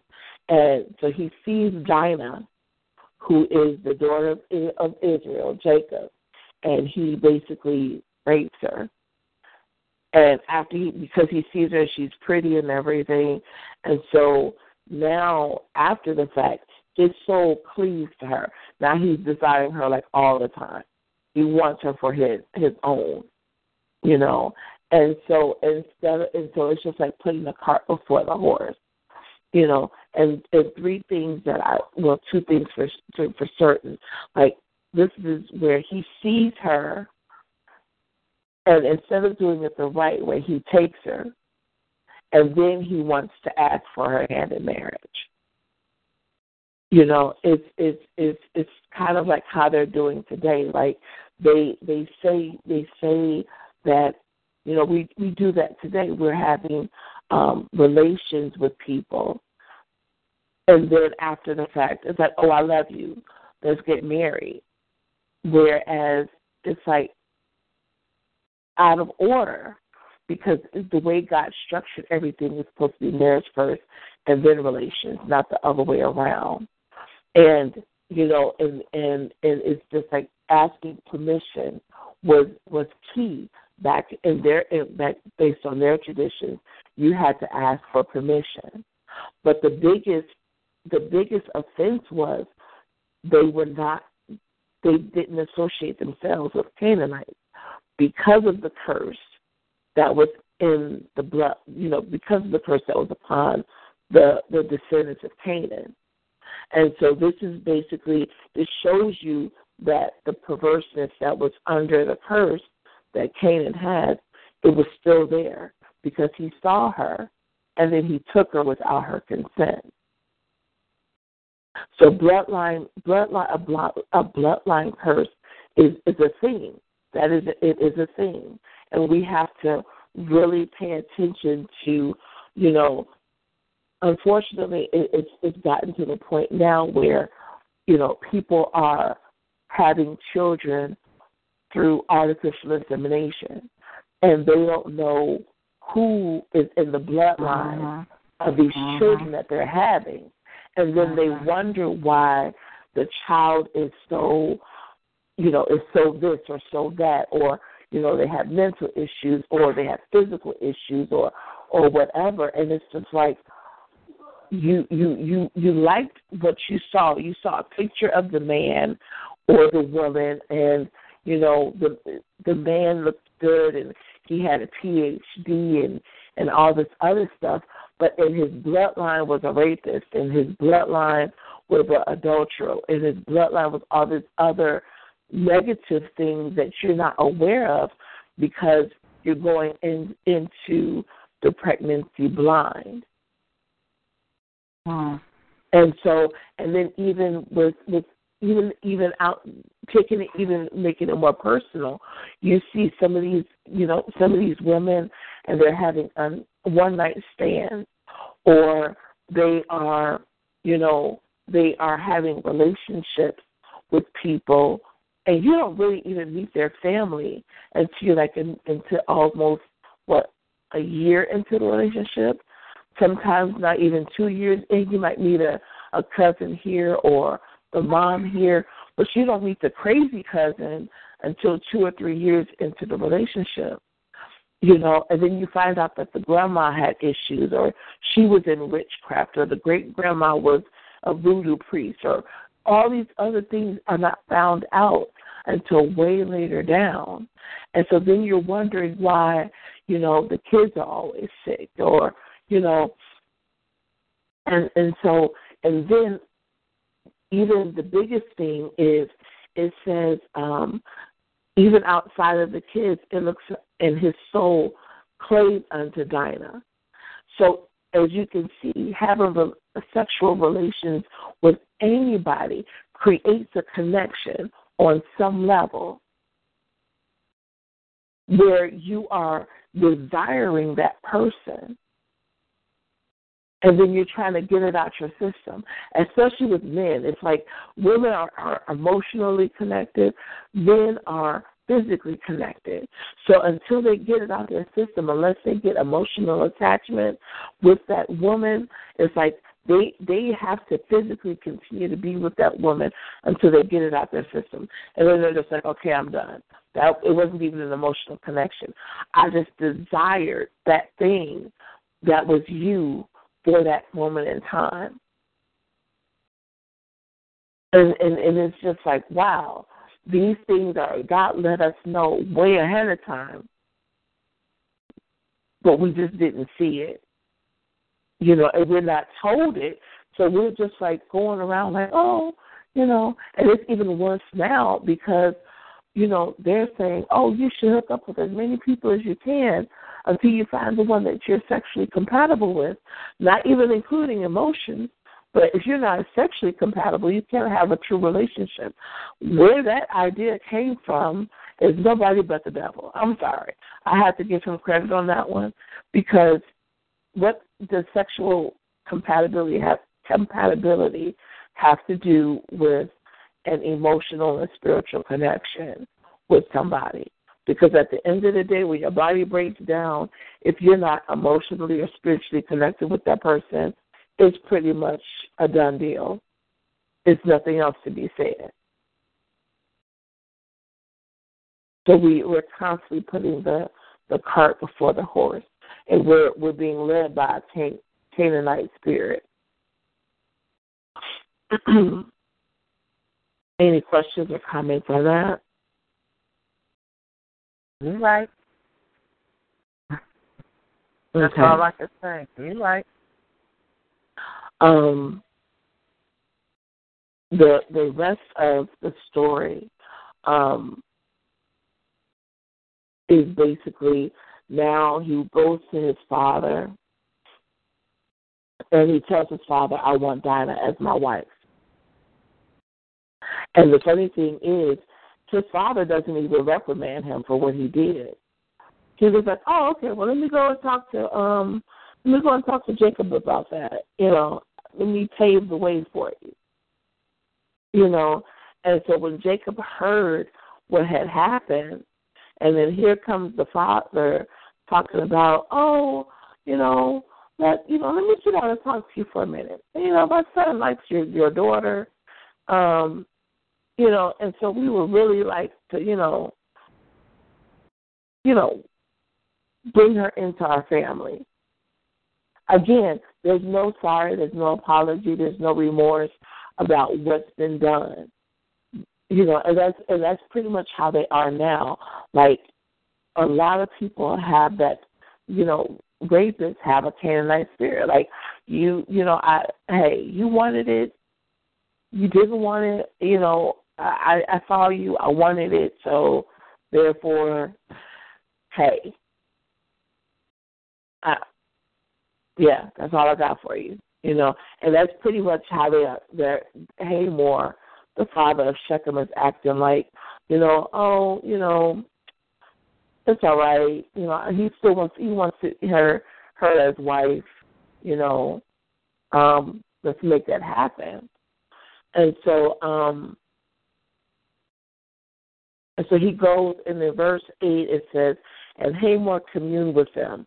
So Jacob hasn't told his sons yet what has happened because they're out in the field. So he held his peace, and Hamor comes over like nothing's happened. Um, and he's like, "Hey, you know, my son, he longs after your daughter. I pray you give him, give her to him to wife, and make marriages with us, and give your daughters unto us, and take our daughters unto you."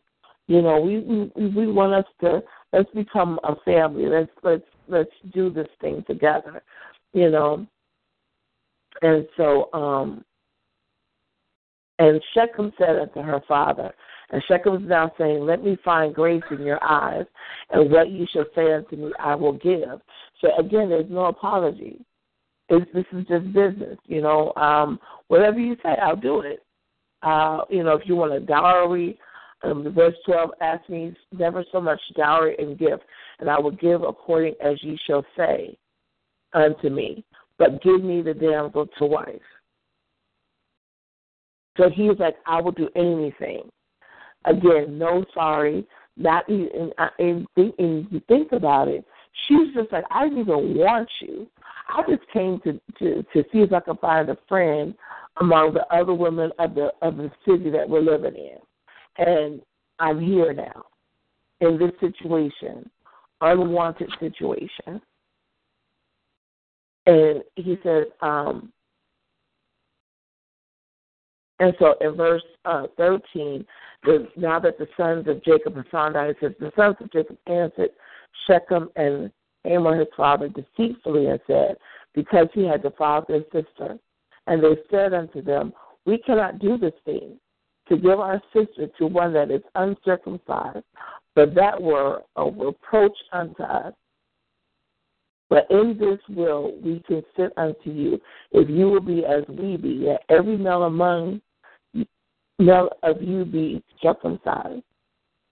Because that was that was that was a that was a command of God that every man be circumcised.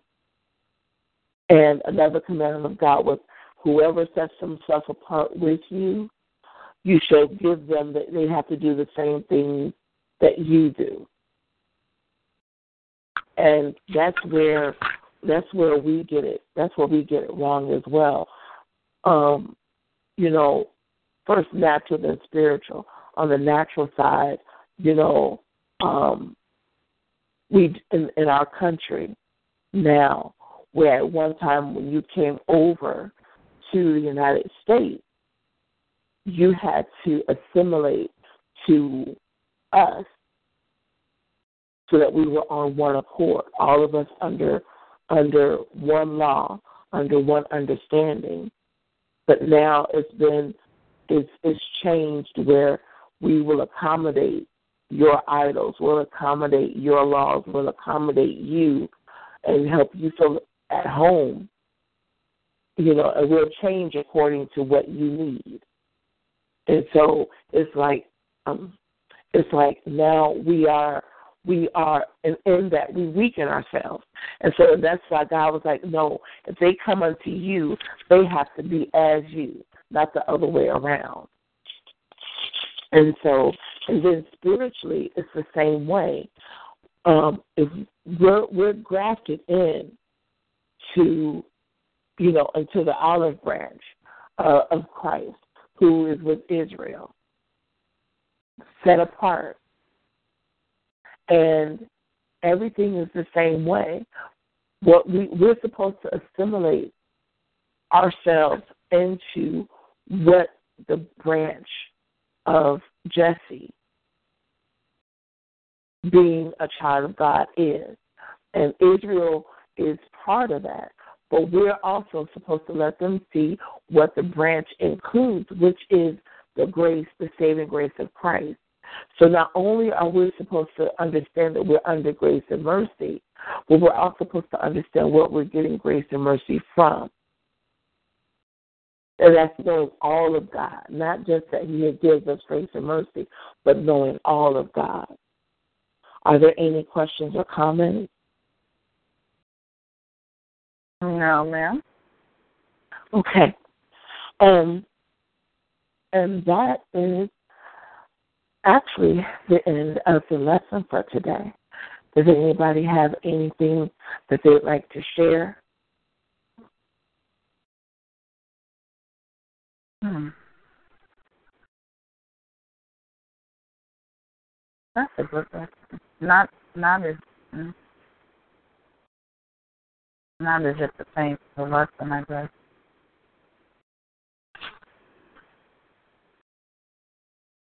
Because it's really, from what I've been listening to, it's kind of, you know, Genesis is, um,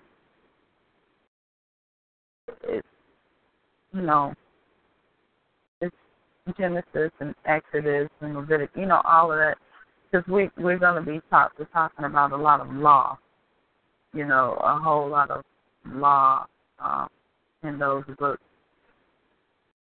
well, you know, those first few books, and I do. I'm fascinated by how everything kind of was set up. Like you see how it's all set up, the precursors to what happens later.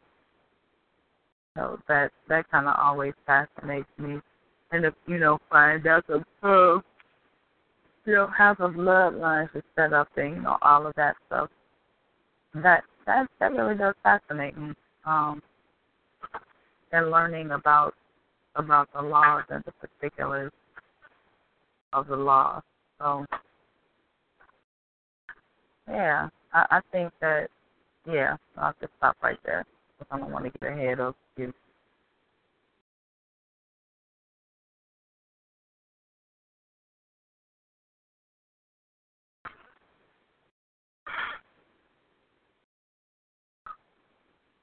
That's all. I don't have anything deep and profound. I'm sorry.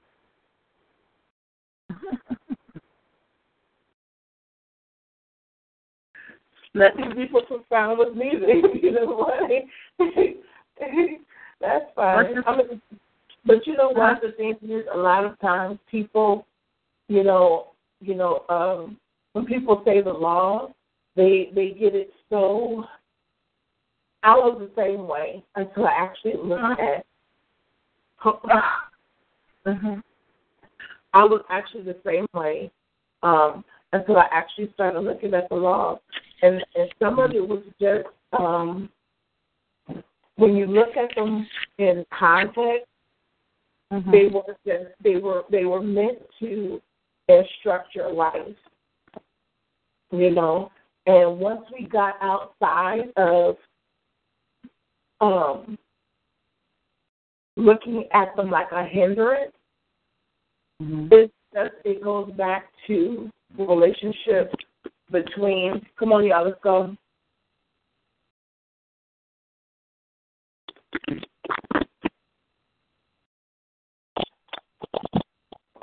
Sorry about that. Um, once you get once you get past, you know, all the laws are a hindrance. They're actually they were actually meant for our good. I mean, some mm-hmm. of them are just like um, some of the laws that are that are there, you know, like about um, wearing the tassels and all this other stuff.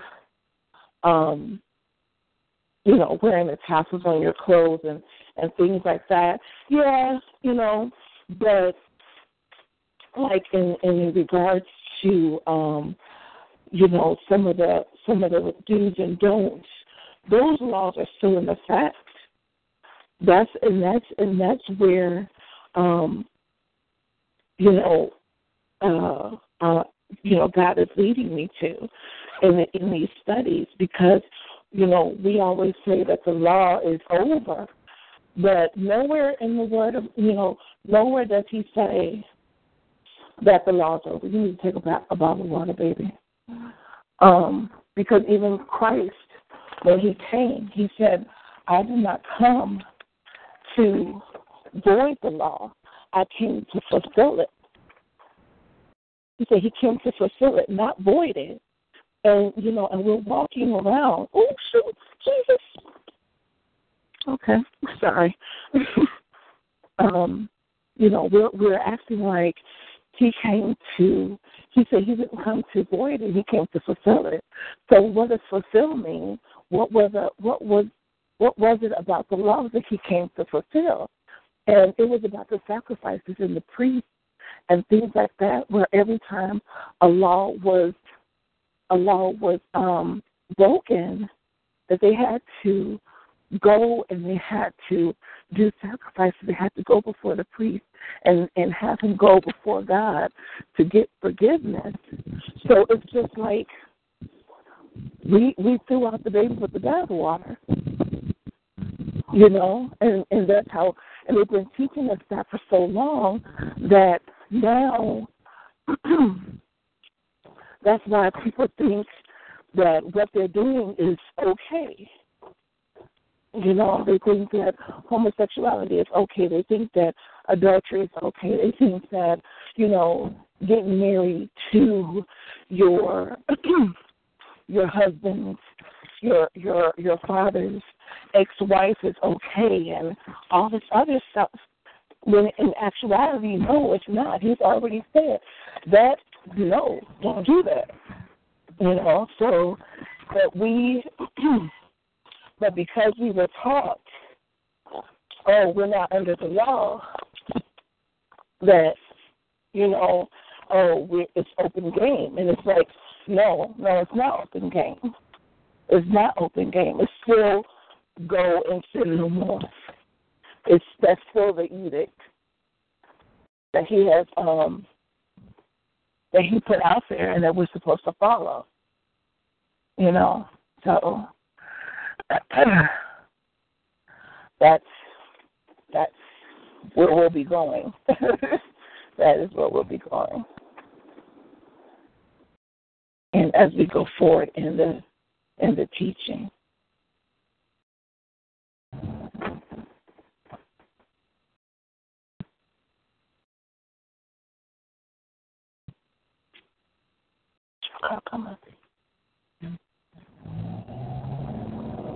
Anybody have any other comments or concerns? No, ma'am. Okay. Any anybody have any prayer requests? I always got one of those. All right. So, Father God, we come right now for Lisa. Lord, and we thank you again for this day. We thank you for watching over us and keeping us as we slept last night. We thank you, Father, excuse me, for all that you've done in Lisa's life and all that you're doing in Lisa's life. Father, the visions that you have given her, the goals that you have set before her, we thank you that you have given her a peace that passes all understanding. We thank you, O Lord, because it's by your grace and mercy that she's able to um, she's able to look at her um, look at her life and see how far you've brought brought her. She might not be where she wants to be, Lord, but she's further than she was before. And so, Father, we just thank you in advance for you know for for that. We just thank you, oh God, because it's without it's without a doubt that she acknowledges you in her life. It's without a doubt that she gives you thanks and praise for the grace and mercy. We ask that you go forward before her today. Go before her and show her what she needs to do. Um, show her the steps that she needs to take as she continues on her journey to create the educational programs that you have put before her or whatever other goals that you have put in her hand. And Lord, we ask that you will continue to give her and her family a peace about um, the passing of her aunt. Father, we ask that you will watch over her and her mom. We ask that you will continue to to put your loving arms around them as they go through the process, oh God, so that um, the enemy cannot go in and and try to cause havoc on their emotions. And Father, we just thank you in advance for um, loving on her and um, keeping her on her feet. Watch over her and her her um, watch over her mind, watch over her soul, watch over her spirit. As only you can. And In the name of Yeshua, we pray. Amen. Look at it. Amen. Amen.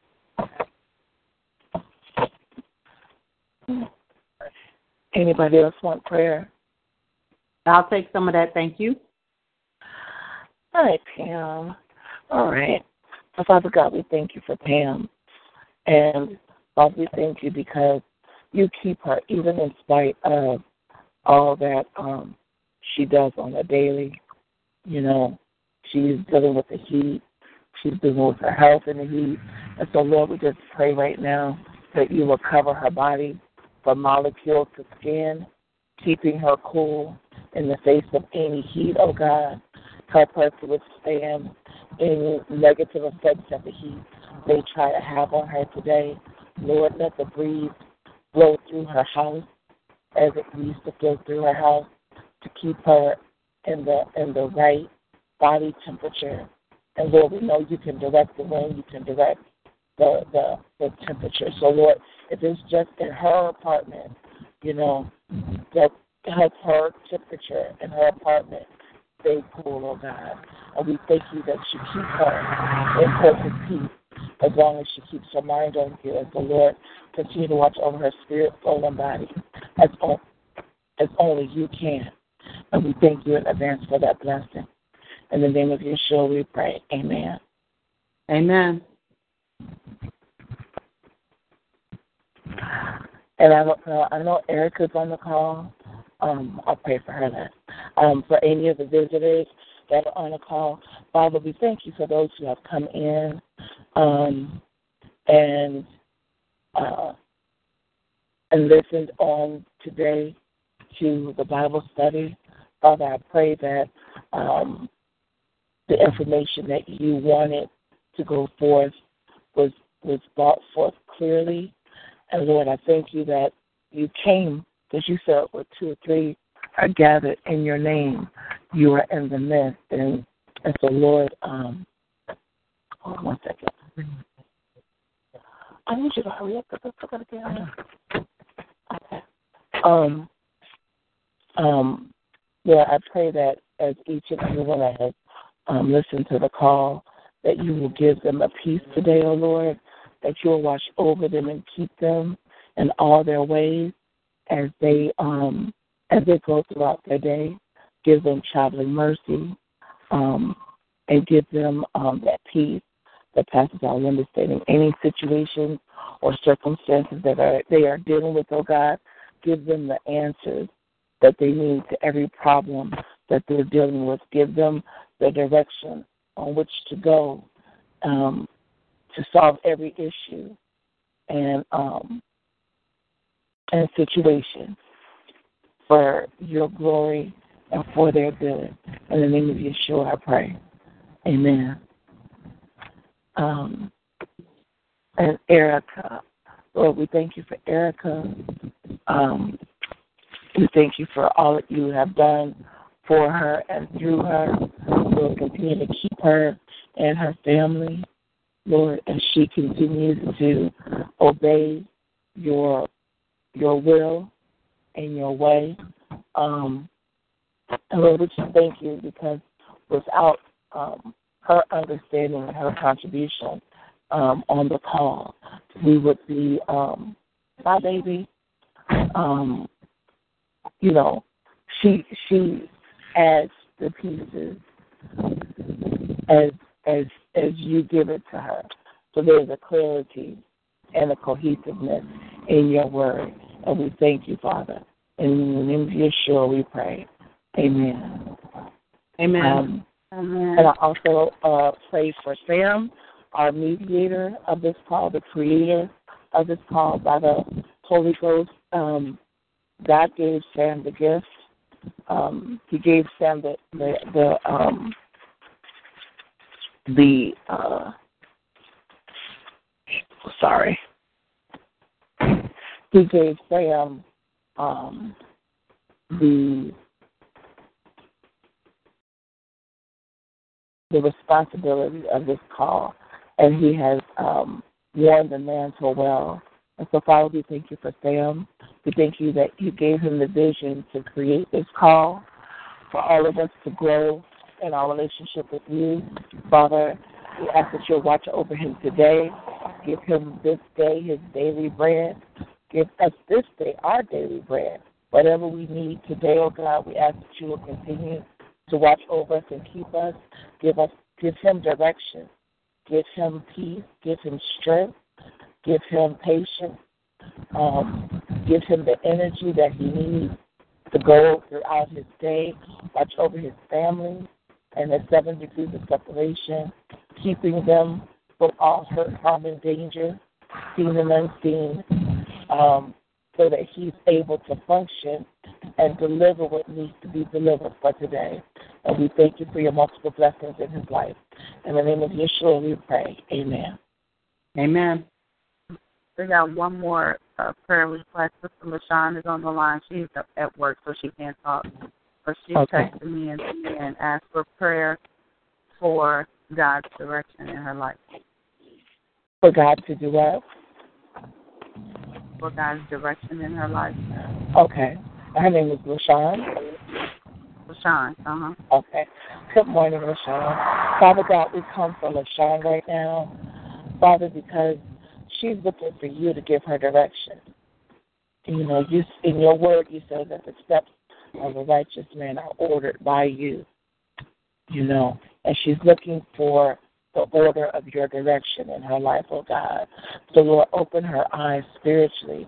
Give her the wisdom, knowledge, and understanding that she needs to know that to know your voice as you lead and direct her, oh God, in her in her quest for her family, and her need for direction for her her finances and her job, and her need for direction for her for just her life choices, oh God. And Lord, we just thank you because we were messing stuff up. And, and she's looking to you to make sure that that doesn't happen. She's looking to you to make sure that the next steps that she takes are are the right steps, so that she doesn't have to do uh, uh, do a redo or a repeat or have to go back around and learn lessons over again. And so, God, you honor your word, and your word says the steps of a righteous man are ordered by you, and that you will also make sure that our foot is not when we, you know, that we won't um, basically step our foot and fall, that you'll catch us. And so, Lord, she's asking for you to catch her before, even before she makes the trip. She wants you to show her, oh God. So open her eyes to the steps that you have put before her for her good, but especially for your glory, to show her that you are listening and that you are there for her, for, for her encouragement. In the name of Yeshua, we pray. Amen. Amen.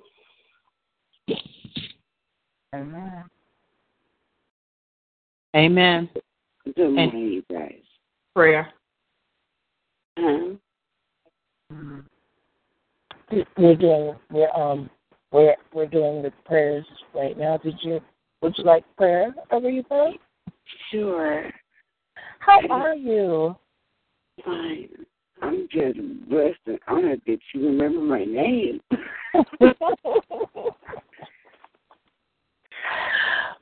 oh, I'm happy too because I'm really bad with names. I really am. But you know, that's neither here nor there. I love y'all. I love y'all. And so Lord, we come for Ariba right now. And Lord, you know, you know all of the all of the physical things that are going on with her. And you know every spiritual thing that's going on with her. And you know every mental thing that's going on with her.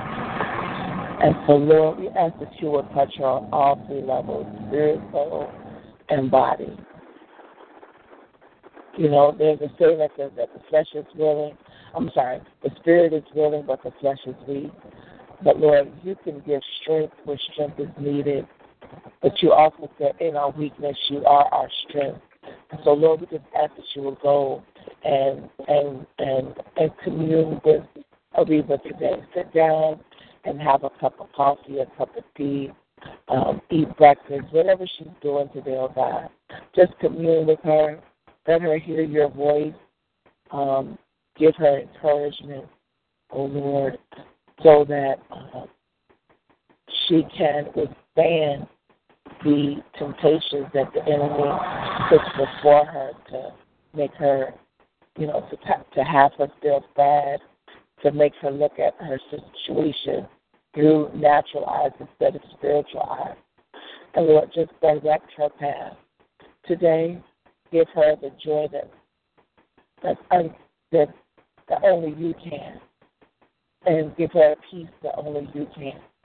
And Lord, just let her feel your comfort today as only you can. And we just thank you in advance for the grace and mercy that you will bestow upon her today as only you can. In the name of Yeshua we pray. Amen. Amen.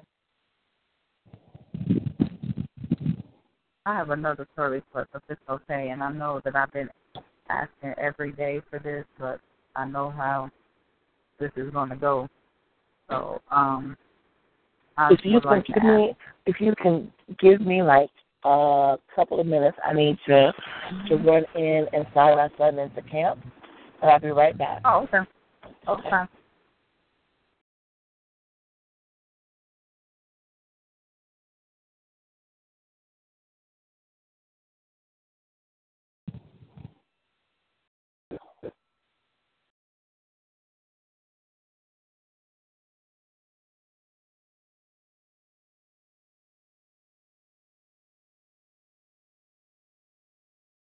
Hmm.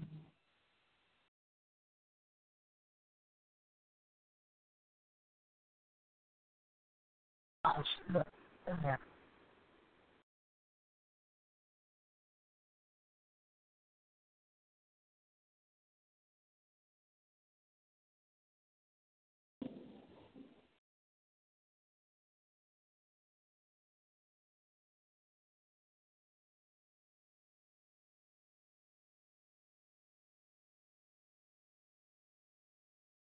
I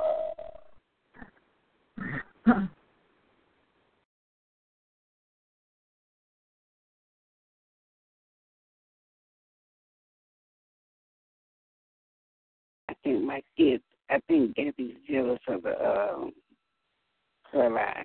She's like, you getting on that prayer line again. Every day she's like, you getting on that prayer line again. That's the only way you want your phone. I mean, did you call that?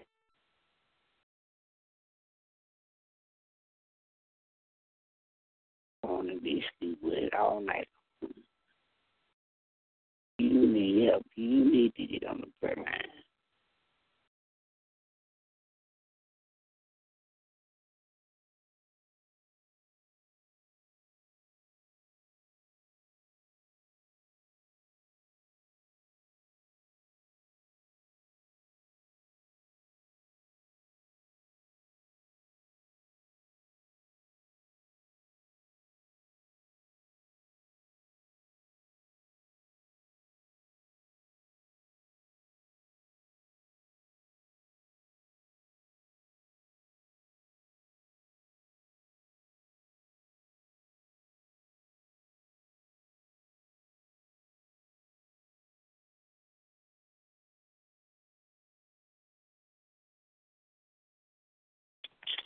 Thank you for your patience, everybody. I'm back.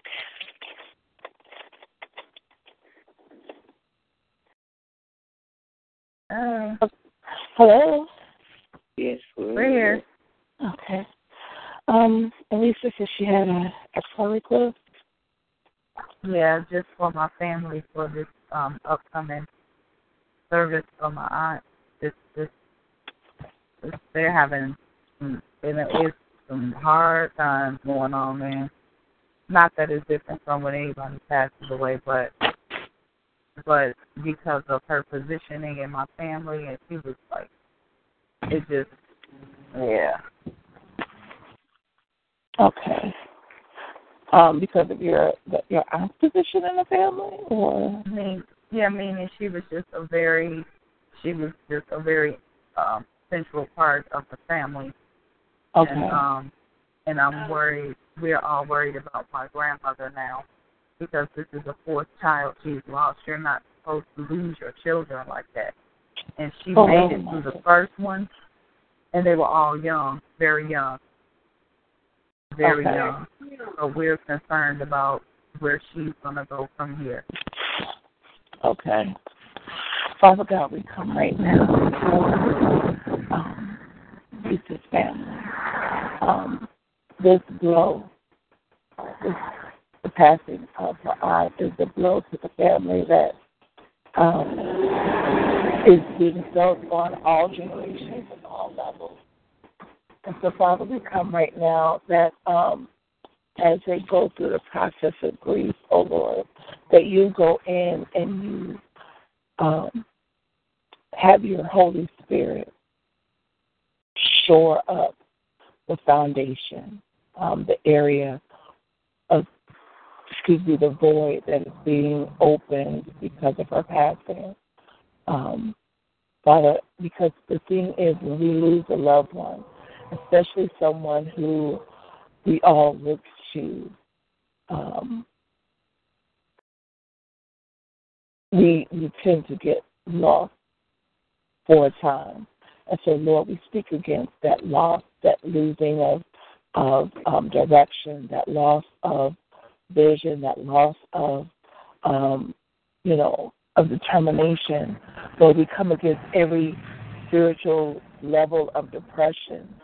We come against every mental level of anxiety of, um, you know, of being out of touch, of going into that into that place, that empty space that sometimes we go into when we have a situation we cannot handle. Father, I speak that you go into all the empty spaces, that you go into all the empty places, that you go into the void that has been created with your Holy Spirit, and you give, you fill it up. Be the balm of Gilead that we know you are. We, we speak that every crack and crevice that the enemy is trying to get a handle into to bring depression, to bring uh, uh, uh, uh, a low spirit, just you know, mm, the the woe, that woe, that oh my gosh, kind of, you know, feeling that sometimes we have a long time getting out of. Lord, we know that you can go in and you can you can make the necessary adjustments that are needed in the spirit, soul, and body. Father, we ask that you'll watch over the grandmother who has, has who has lost so many of her children, Father God. We ask that you will go in and you will that you will have your Holy Spirit fire go through her body. Let it not break down. Let it not be despaired. There's a uh, there's a scripture that says, "Oh, why is my soul cast down?" or, "Why is your why, soul? Why are you cast down?" And it's just like we're just we're asking ourselves, "Why are we so low?" And Lord, we know why, because of the passing of the daughter. But we know you can go in and have her countenance be shored up in you, that you can go in and give her a peace that passes all understanding. And you know, you said that we all have a time and sometimes the times are are are just so sudden and sometimes unnecessary. But the thing is, you can go in and you can give us the understanding. You can help us to discern. You can give us the wisdom and knowledge that we need, oh God, that only you can give us, so that we can get an understanding and a peace about any situation. So we ask right now that that be done for this family so that they can move, so that they not, will not be paralyzed. Let them lean on you, oh God. Help them to lean on you and not get angry at you and not get angry at life, but just look to you for for that which you have always promised, and that is wisdom, knowledge, understanding, and also comfort and peace and joy for their good and for your glory. In the name of Yeshua we pray. Amen. Amen. Thank you. And I pray for Maria right now. Um, Father, the enemy comes to steal, kill, and destroy. Well, you guys excuse me. I got to go now. My nurse is here. I'm sorry. No, I'm I'm I'm getting ready to hang up because my nurse is here. So I'll talk with you guys in the morning. All right. Have a blessed day. You too. Thank you. Um, we come for Maria right now. Um, Father, we know that the enemy comes to steal, kill, and destroy. And we know that he especially is coming for our youth. And so our youth and our health, and you gave us the story of Job that lets us know that the enemy comes to put temptation before us, that the enemy comes to have us renounce who you are. And so, Lord, we know who you are, and we know whose we are. Maria knows, and her daughter knows. And sometimes we just forget based on what we're going through. We just have to remind ourselves of the promises that you have given us and that you never, you never, you never go back on your word. Sometimes we may have to wait. Sometimes we may have to go through a process. But Lord, right now we're coming and we're asking for healing in the spirit and the soul and in the body. Father, we ask that you will go in and spiritually reconnect, that you will spiritually realign.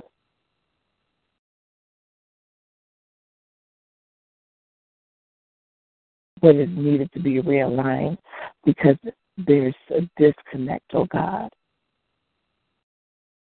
there's a disconnect, and it, it happens because sometimes what the what the professionals say, and I and I don't discount professionals because they give us they they are they are the ones who help us direct what to pray.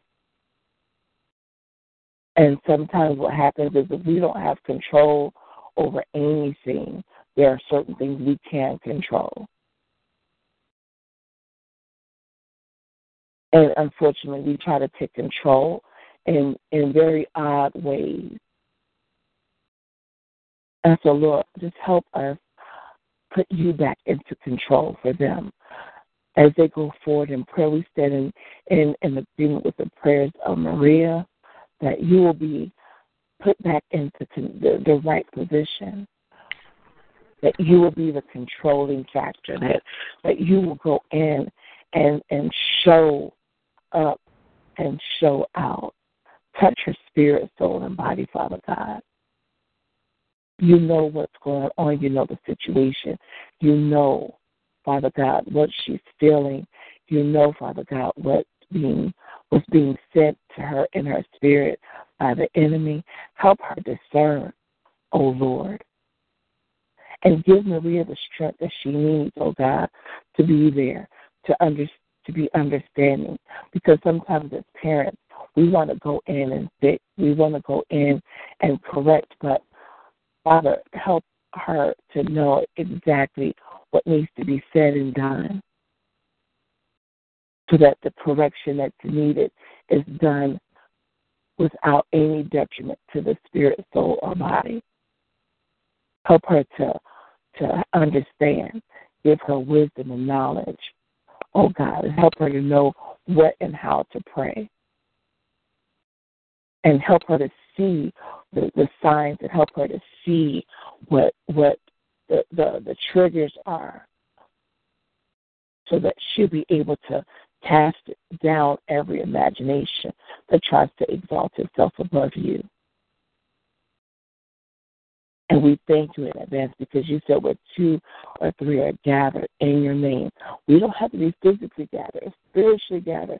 So we are standing in agreement in the spirit with Maria and the situation that is before her, in agreement that you will correct it and you will cast down every imagination that is trying to exalt itself above you in your word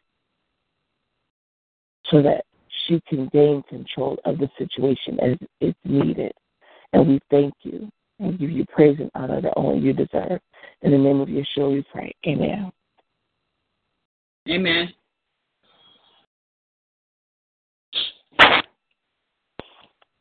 Are there any other requests for prayer?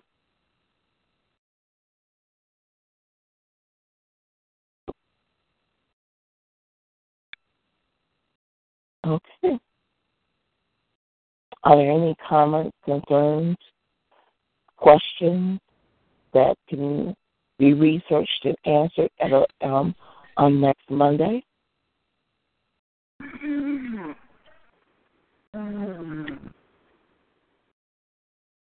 I'm sorry. I know I must sound like a, a creeper. Uh, I was stretching a pillow. Um. Oh my gosh.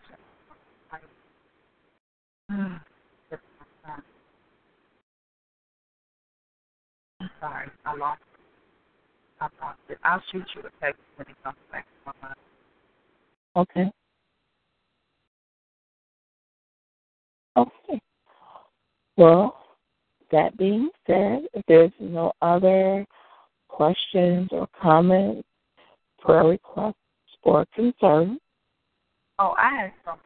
This has something to do well, okay. All right. The first thing is I had um tagged both of you, Pam, Scotty. Did I just call you that? Oh my God. Um, did I say Pam and Scotty? I need to go to sleep and take several days. Felicia, Felicia, Felicia, Pam.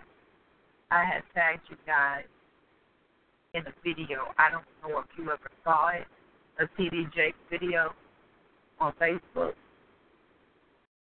You guys see that?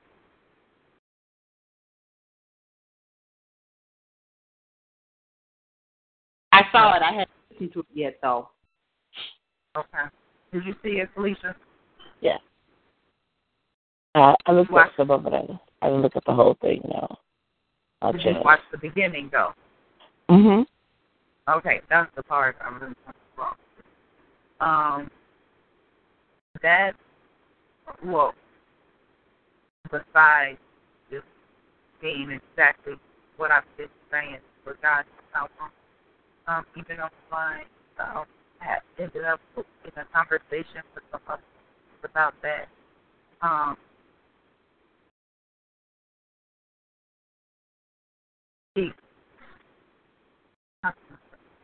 I would love to, because it is really directly connected also with the business ma- mastermind call that we talk that we do. I think I get myself together to talk to that.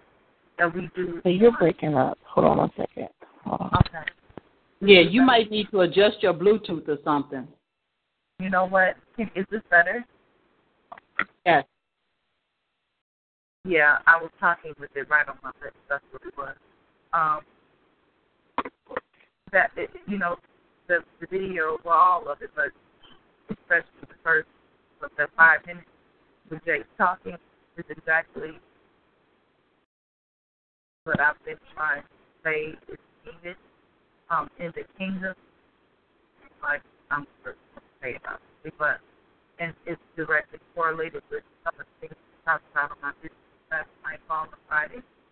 And um, that's the discussion that I would love to have on the line. I don't know how or when, but that's the discussion that I would love to have for us on this line as a ministry.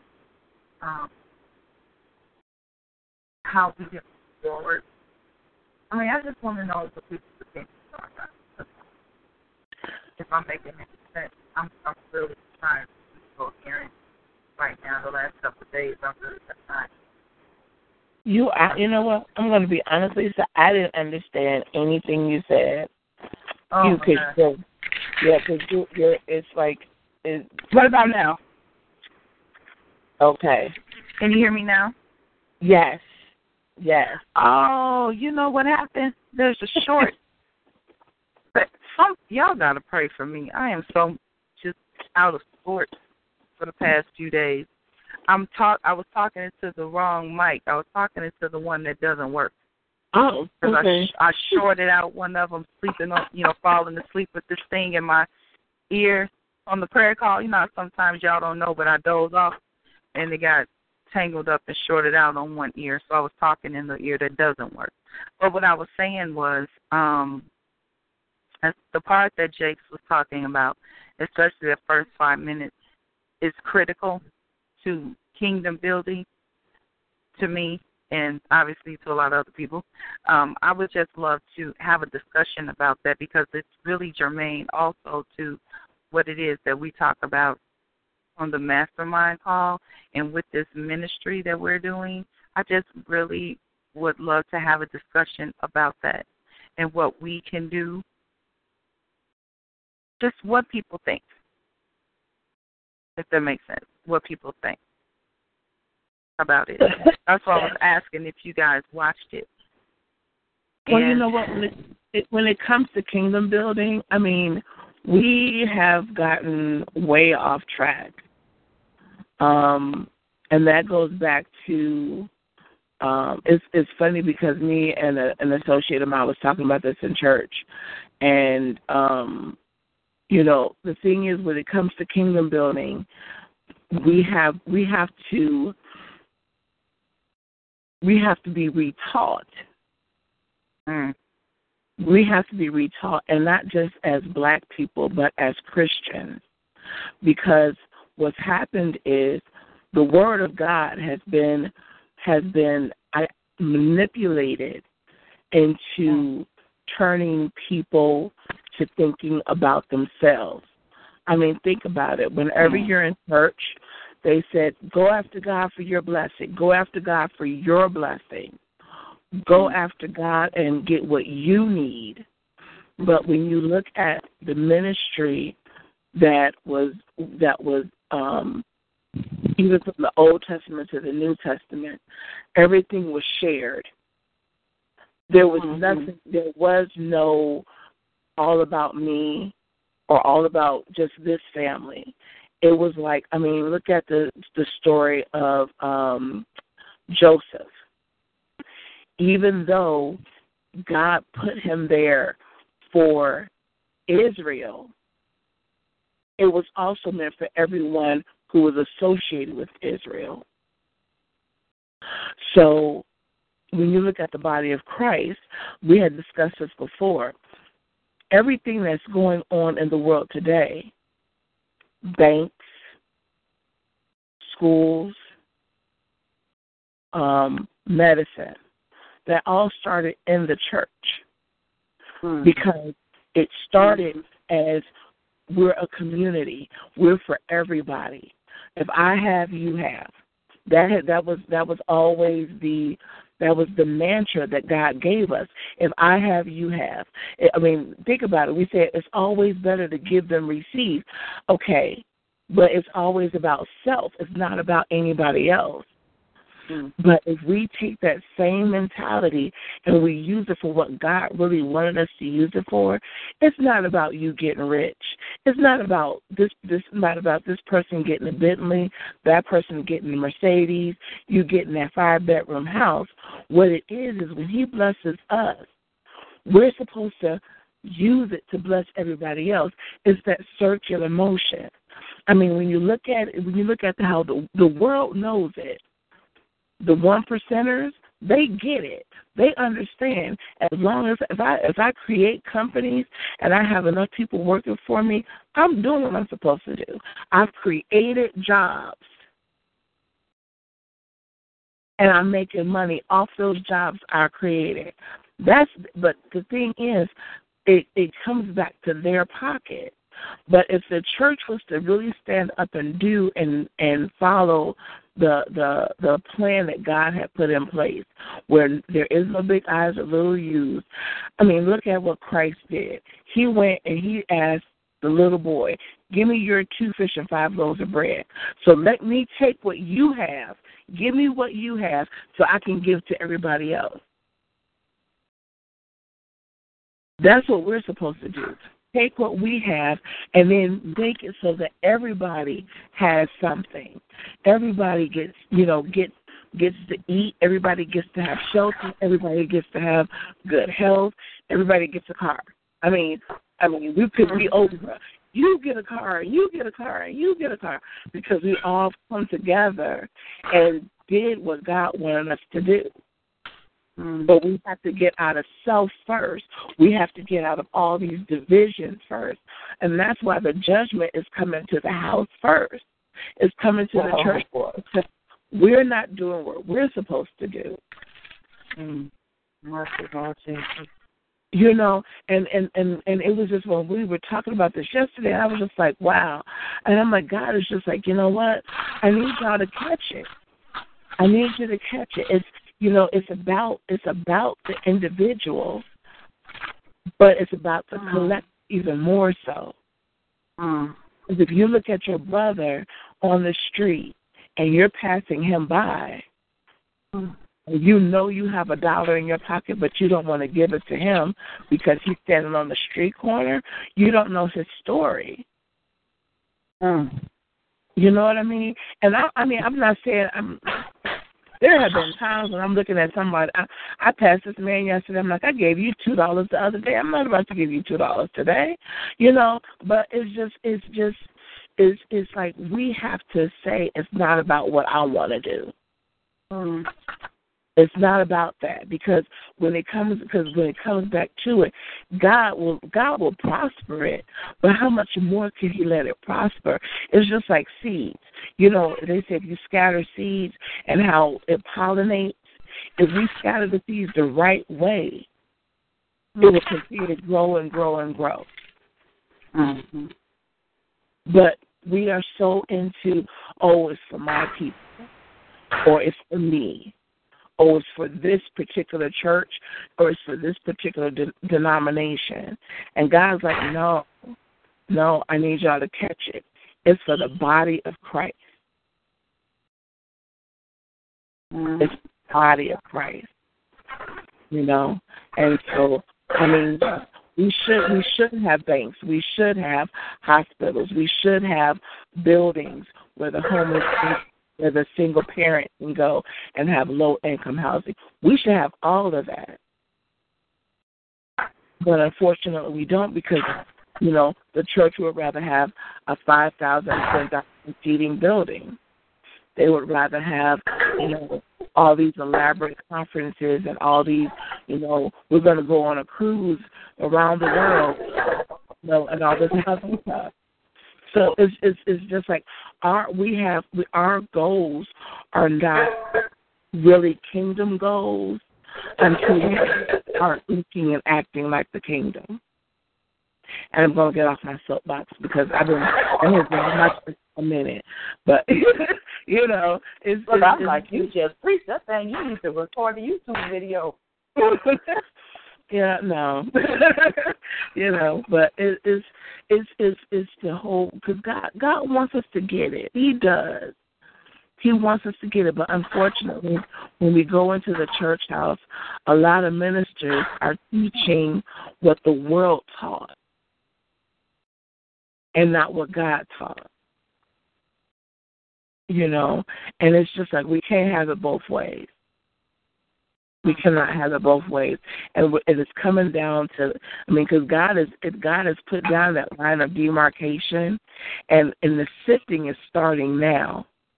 So if you're all about you, if you're all about black and white, if you're all about okay, you know, um, I'm I'm agnostic or I'm apostolic and you're Pentecostal and or you're Baptist or you're Methodist and you're not about then it's it's not gonna work. It's not gonna Mm-hmm. work. You know, because that's what the enemy wants us to focus on, the division and not what we're supposed to do and that's come together because the thing is, if we knew, if we if we really really paid attention, we have the power to change the course of everything that's going on. But we're so stuck on ourselves as individuals and our own little cliques and groups and divisions, just like we just read today. We have we have the we have the the troops, we have the droves, we have the you know the family, we have all of that. And it's like that separates us from what God wants us to, to look like and be like. One big group, all going towards the same goal. All going Mm. towards the same goal. Oh, yeah. So I'm done. I'm done. I'm you? done. I'm just Yeah. curious as to how how you think then that that can be accomplished. How, How do you think it- that that can be? Let's say everybody said, "All right, you know what? I see the light. We've been tripping." Da da da. How do you think that could be accomplished? Um, first and foremost, knowing that you're not the leader. God directs it all. You know, and that and that's another thing that that we have shortcomings because a lot of people put the minister, the bishop, the pope, the pontiff, the the priest, they put them ahead of God. Mm-hmm. You know, and that's what God that's the whole point of Christ. He was like, uh uh-uh, uh, i am the high priest. So if we are all connected, spirit, soul, and body, and like Sam was talking about yesterday, how Christ was in, you know, when she was pregnant with the Holy Spirit, leaped and and and got a hold of Elizabeth and and John. If we are the body of Christ,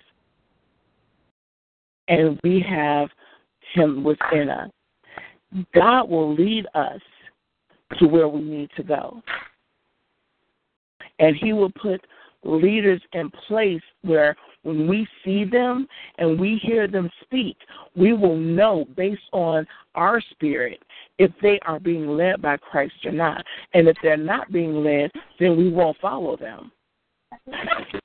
know, sorry, B. you know, we won't follow them. We'll be like, uh uh-uh, uh, you are you're not following the precepts that God has put forth. I, I can't follow you. You know, um, and then but if we're all on one accord and we're all listening to the Holy Spirit, He will direct on how we come together. He will direct on, you know, the, the like like we always say on the line now, the process that needs to be taken. Okay, we're the body of Christ. Okay, you're the foot, then you're going to do all the footwork. That means you're running around and getting the supplies and maybe getting the information together. Okay, you're the hand. You know how to do all the information once it gets together. Okay, you're the heart. You're the one that's going to draw the people together. Okay, you got the truth. Then you're the one that's going to speak to these people and make sure that what's being done is being understood and that it's scripture driven, it's Holy Spirit driven, and keeping us all on course. Mm-hmm. But until we are willing to be on one accord with the Holy Spirit, and and and not like, oh, you know, well, the the Word of God says that a woman shouldn't preach. Well, no, no, it didn't say it shouldn't preach, but it says that the that that the woman, because I mean, if that's the case, then he wouldn't have said in the Old Testament that, and in the New Testament, that women should prophesy, that women should teach the children. If that's the case, then we should always be quiet. That we should be there sitting meek and mild and not saying a word. That's not what he said.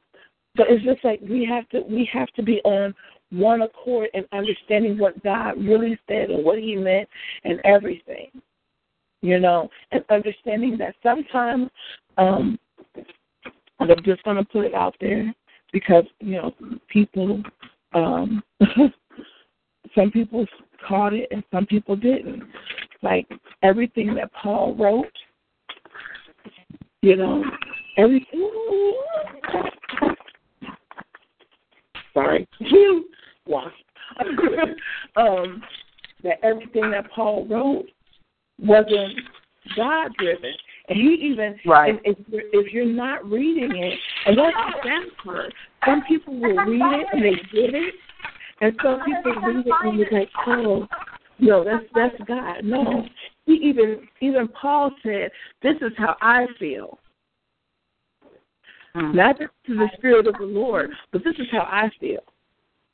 So if you're if you're reading his word and not you know you're reading you're reading his letters and not discerning that he has put his own feelings and traditions and thoughts and opinion into that into that letter, then you're being led by his flesh and not by the Holy Spirit. And so it's just like we have to get on one accord. Acts explains to us, and it gives us again the diagram. It says that when they were all on one accord, and unfortunately it was a remnant. It wasn't the, the the numbers had dwindled down. God has showed us even then. He he, he lets us know that even though it starts off as a large number, by the time it's all said and done, people are going to get tired. People are going to get, you know, discouraged. People are going to get disillusioned. They're going to start walking away. But it's the remnant that's willing to go into the to the holy place, go to the Holy Spirit and ask for the discerning power, to ask for wisdom, knowledge, and you know, and understanding. Those are the ones that are going to be willing to. He's going to pour out His Holy Spirit on and give them the power and authority that's needed. So it's not going to be a large scale. It's going to be small. It's going to it's going to be small things. It's not it's because the thing is God isn't looking for how grandiose the building is. He's not looking for, you know, how elaborate the setup is. He's looking at the heart of the matter. Okay, where's Mhm. your heart as you build this? Are you building this to, to, to show off, or are you building this for me? Because if you build it for me, I can make this look so much better, inside and out. Mm. So, I mean, it's a humbleness that he's looking for. You know, it's a humbleness, and it's just like when we're there, we see it. I mean, I I've only been at that humble point once or twice. I'm not even gonna lie. Staying humble is hard, and we all know that because you know we let pride get in the way, we let doubt and fear get in the way, we let circumstances and situations get in the way, and we lose sight of of it's not all about me. Wow. It's all about me. And when we do that, God is just like, okay, I can work with this. And then we just start watching stuff fall into place. You know, you make a phone call, and say yes. You make you go and you pick you get discounts and you get this and you get that. And just whatever your goal is is just it's just effortless.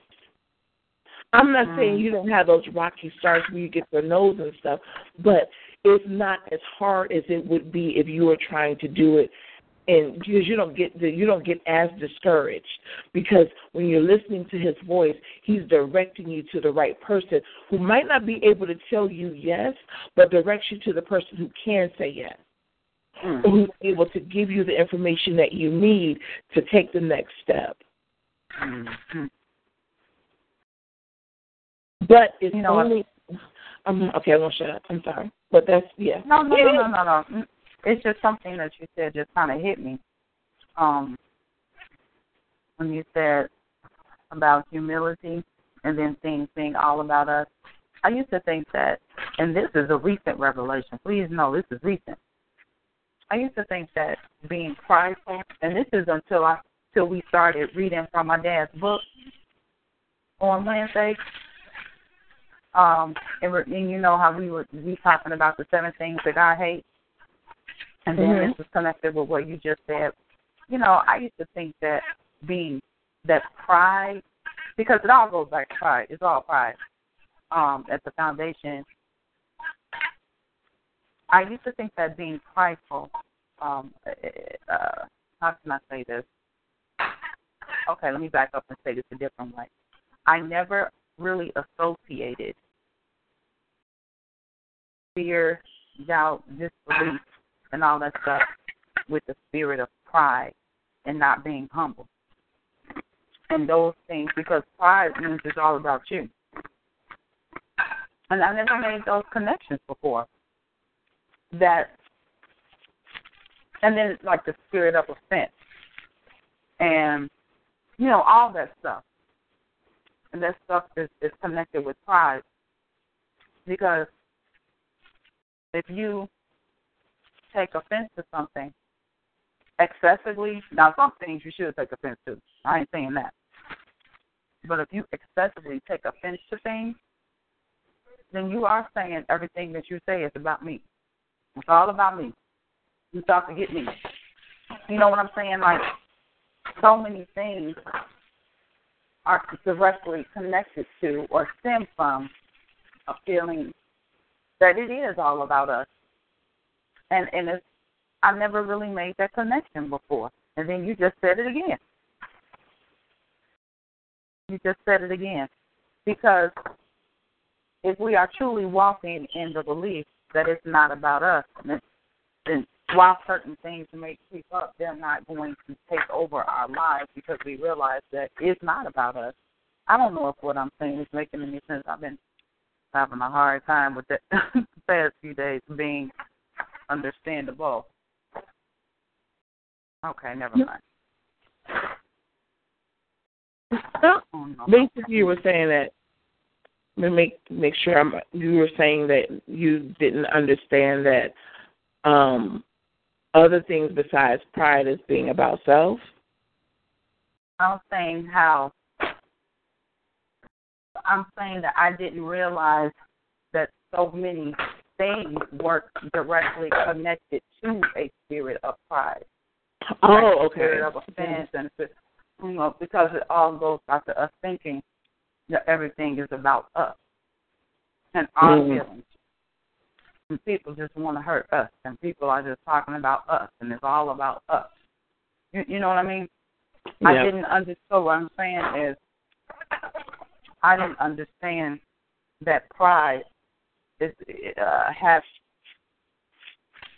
such a widespread meaning or widespread behaviors or thoughts attached to it. Is what I'm saying.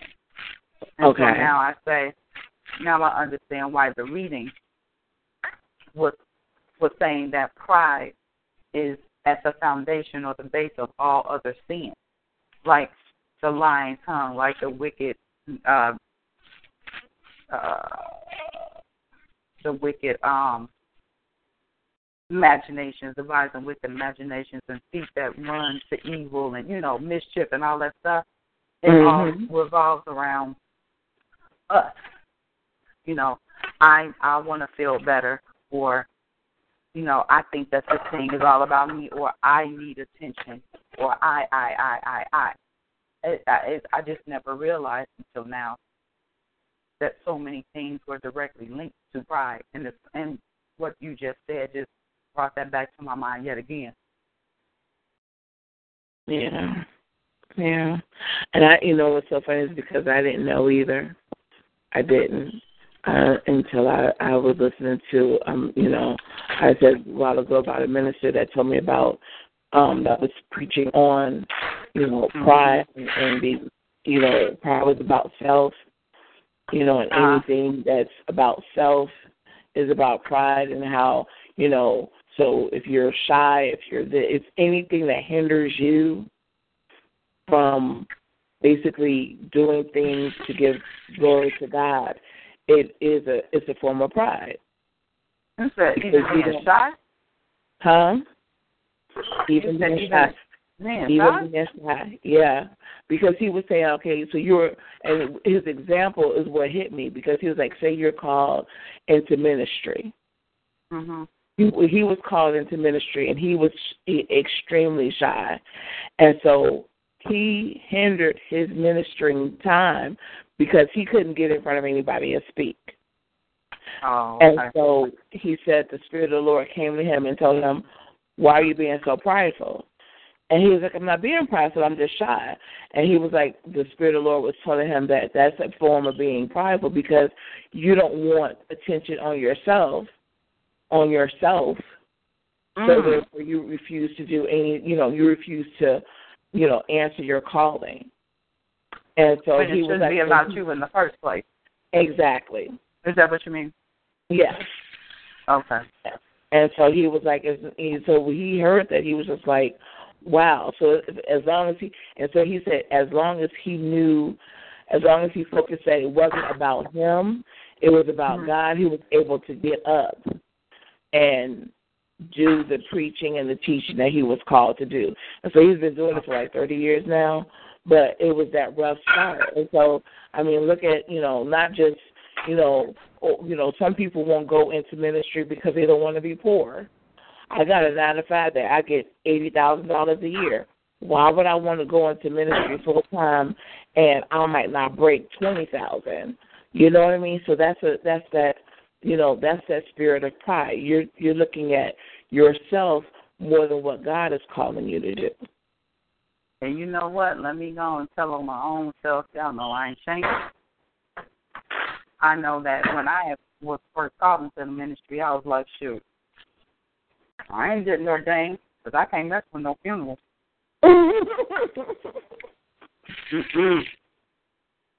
Because somebody gonna ask you to do one. Sooner or later. And I don't. I ain't lying, man. I'm telling the truth God loves right now. I'm said, I can't. I cannot fool with no funerals. I can't fool with no funerals, man. I said, I can't. Mm-mm, Jesus. So I said, well, I won't be. I won't be getting uh ordained because We just don't have to settle for me just being minister such and such. That'd be my name, minister such and such, and put on one of them collars. But I can't be doing no funerals because y'all know I don't do that stuff. And my mother was like, "Do you hear yourself, fool?"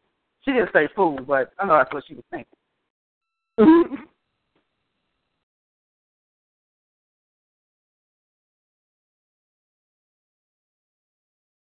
I mean, when you really think of it, when you really think of it, look at what all the prophets and the disciples had to go through. I mean, you have to be real humble, man. You have to be real humble.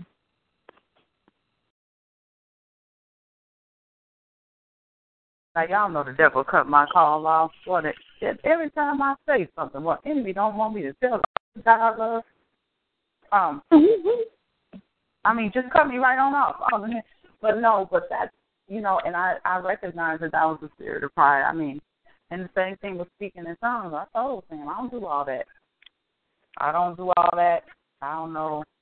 Like I can do some other stuff, but all that right there, that's too much. It's too much going on for me. Mm-mm. So, so no, I'm not gonna do that. And he just was like, "Oh my God." So you just gonna tell God what you're gonna do? Like you just gonna keep telling him what you're gonna do, huh? You know. And yeah, I was, that's just, I was tripping. Still tired all day, every day, on that on those particular things. You know, but sometimes we don't realize that that's what it is because we just feel like it's our feelings, right? And we should be entitled to our feelings. Right. There goes emotions again. Exactly. Exactly.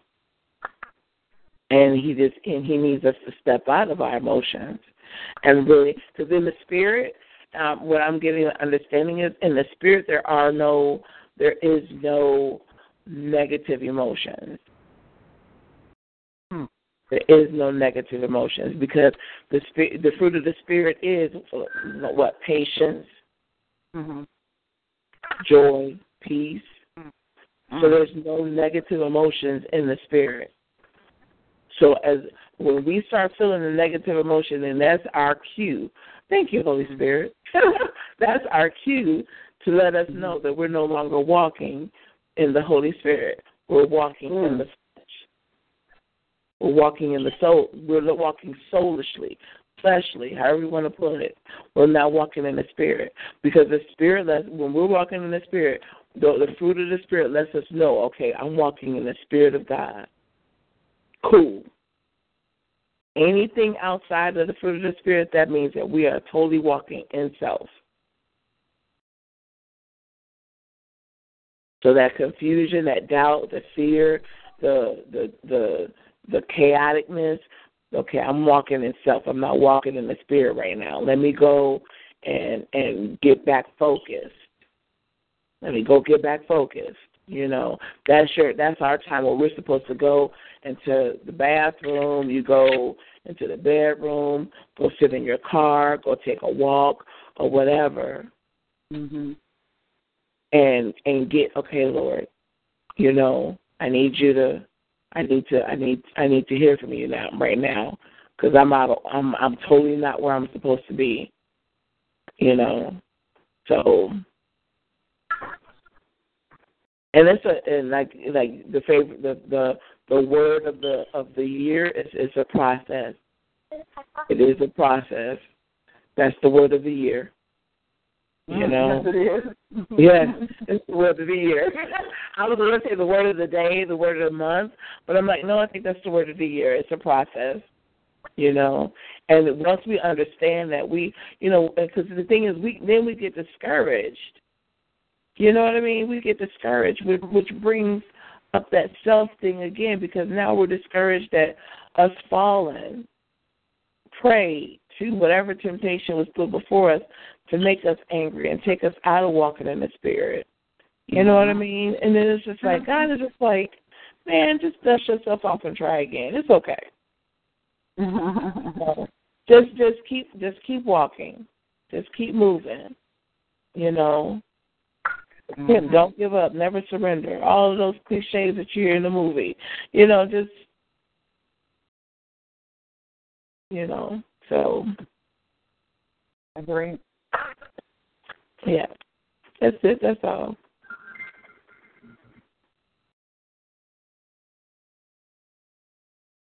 I gotta say, this talk was awesome. This talk was awesome. Yeah, I agree. There's a lot of things that need to be discussed that are very real. Uh, that are very real, because we have to be balanced,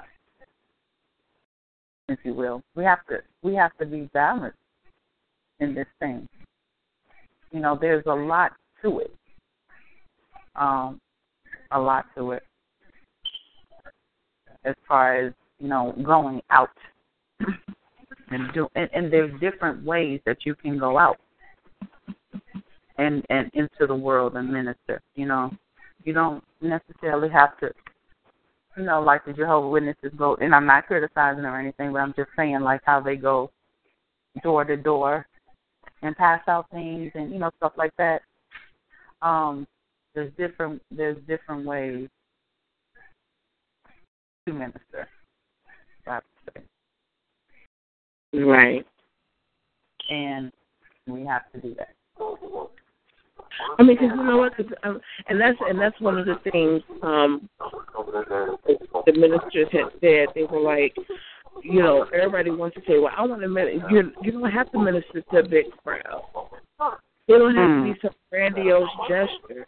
It could just be you seeing a single mom or mm-hmm. uh, you know, seeing somebody struggling with something or whatever and going to them and saying, Hey, you need some help you know, or even if it's somebody who who is requesting financial assistance.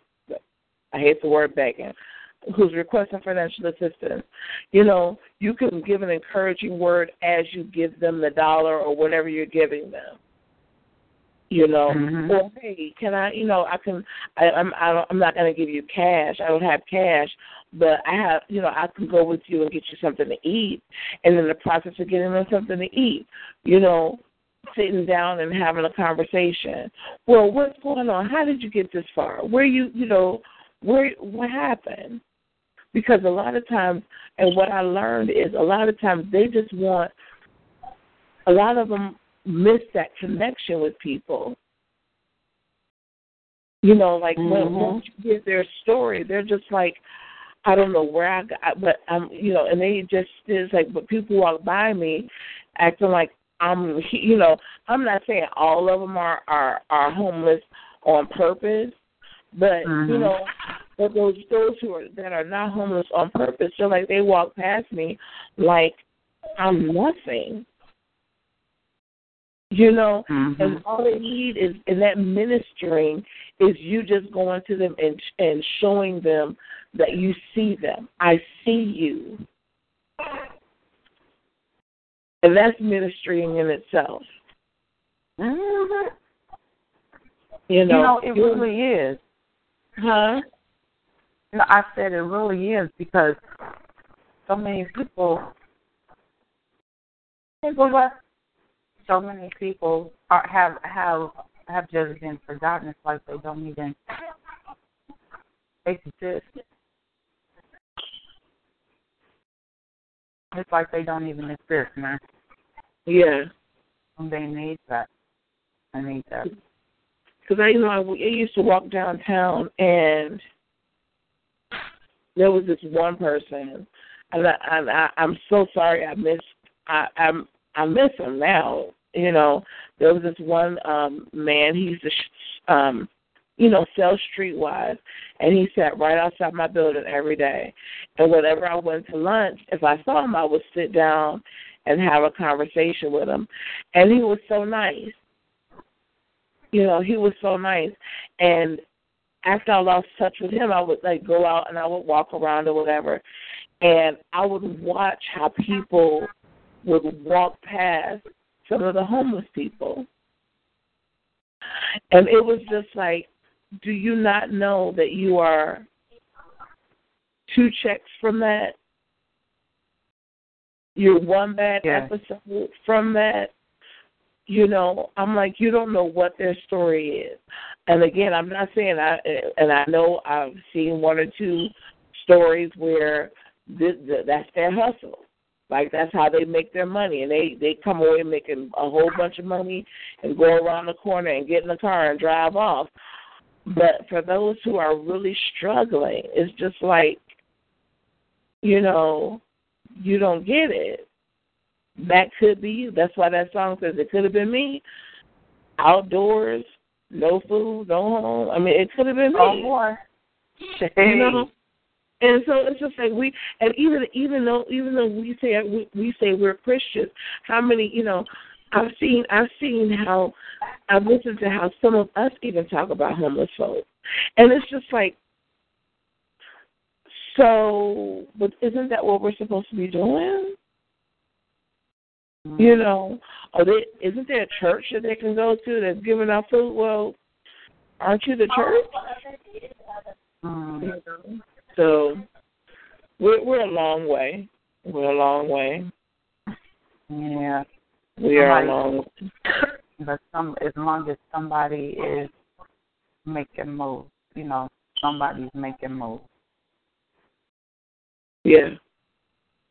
You know, it it it, may not it's not gonna be everybody, it's not gonna be everybody all at once, but you wanna know something?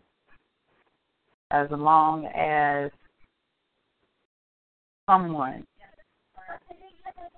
is doing it. We have to be responsible for doing it. You know, we have to be responsible for ourselves. Just imagine if everybody was responsible for themselves doing it. And wasn't worried about, you know, who else was doing it. You know what I mean? If everybody did it, then it'd be done. Does that make any sense? Mm-hmm. You know, and everybody everybody that uh everybody that um did it would be doing it, so to speak.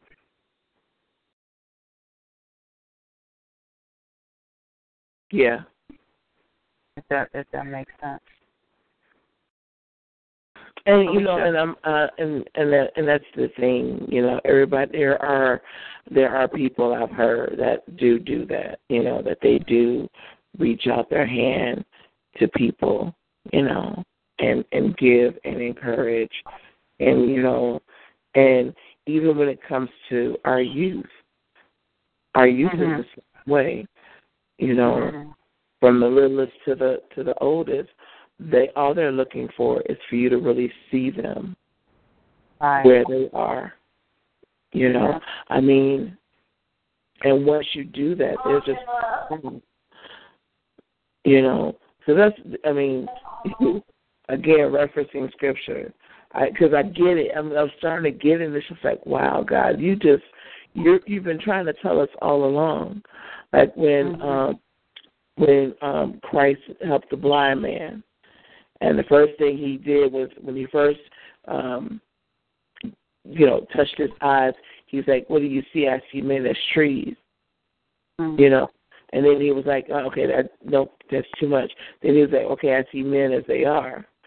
And that's how we are. We have to start seeing men as they are, women as they Mhm. are.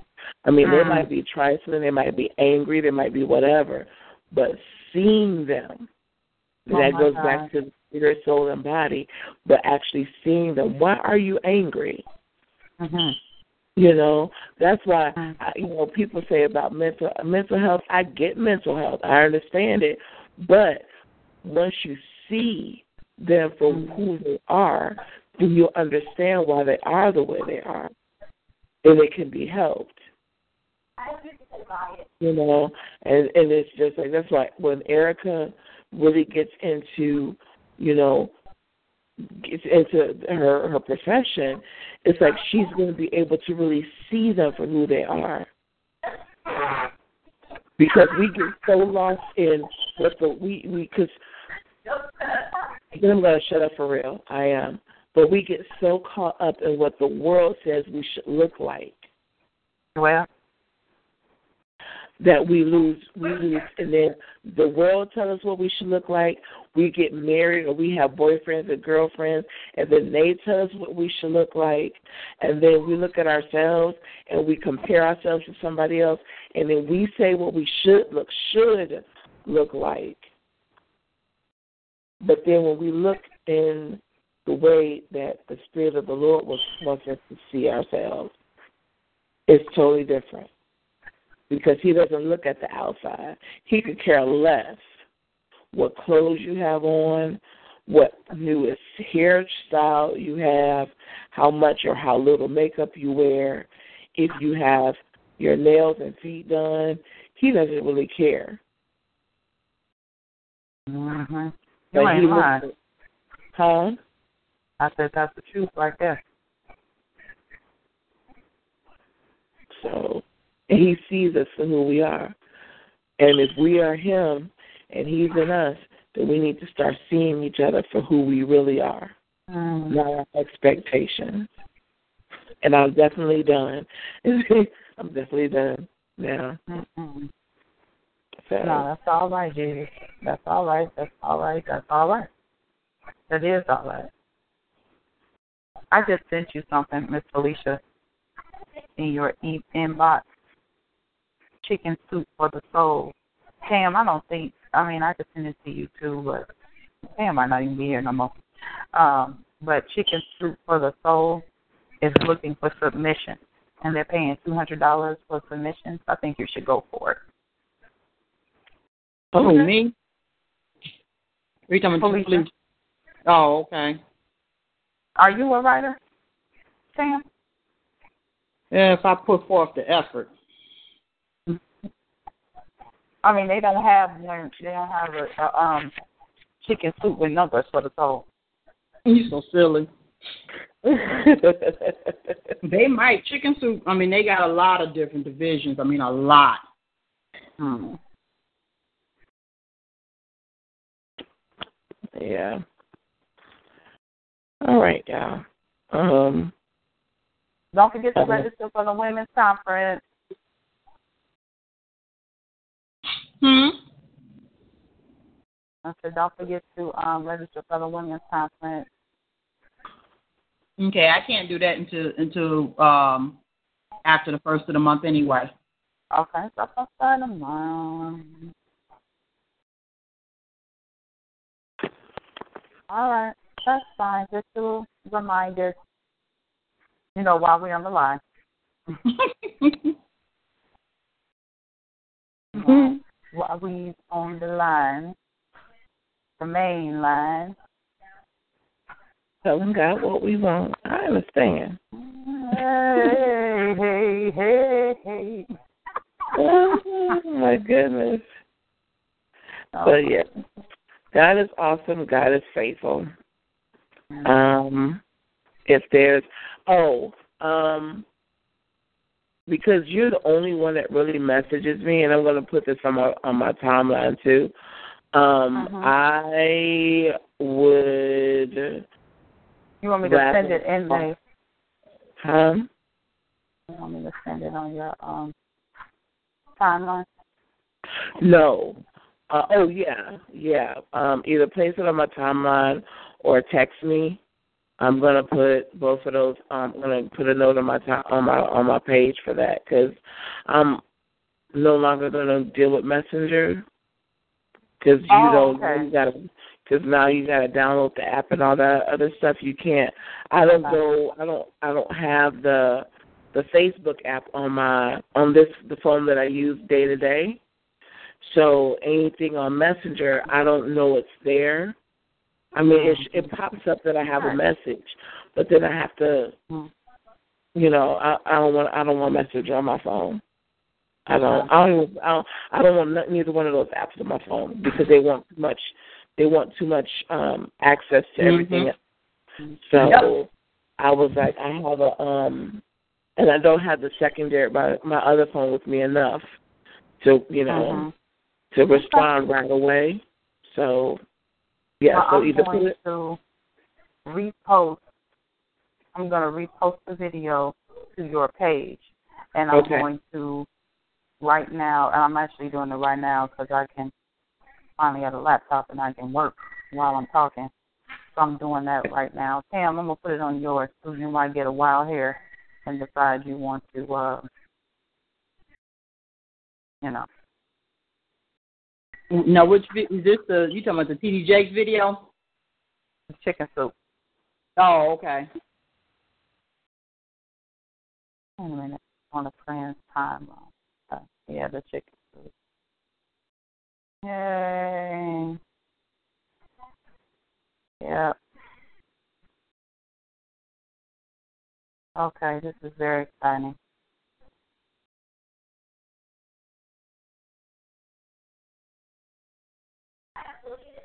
Okay. Done. In to end this call, I'm going to read from the um, prophecies, encouraging words, however you want to um, to to put them. Um, this comes from the site Faith Tabernacle of Mhm. Kremlin. Um, and there's two separate ones. The first one is there is a river that flows from my throne to you. It's flowing into you even now. In this moment, to strengthen you, to heal you, to bring my presence to you. It comes as a spiritual rain from time to time. It falls upon you to strengthen you. It comes to anoint you. Ask for the rain in the season of the rain. Let the river come to you and refresh you. Let it anoint and heal you. Let it bring you forth into my purposes, and let there be an increase of it in these day, days, says the Lord God. And then the second um, is many of you, my people, are still skimming the surface. We were just talking about this. You have a form of godliness through religious exercise, but you have not developed relationship with me in the spirit. It is time for you to dig in, get connected, and find the place of spiritual truth and the actual flow of the Spirit, says the Lord. And that comes in, um, they reference 2 Timothy 3 5, having a form of godliness but denying its power. So those are the final thoughts I'm going to leave with you guys for today. And if there is nothing else, would you mind um, praying us out, Miss Lisa? Mm-mm. Not at all. Precious and Heavenly Father, thank you.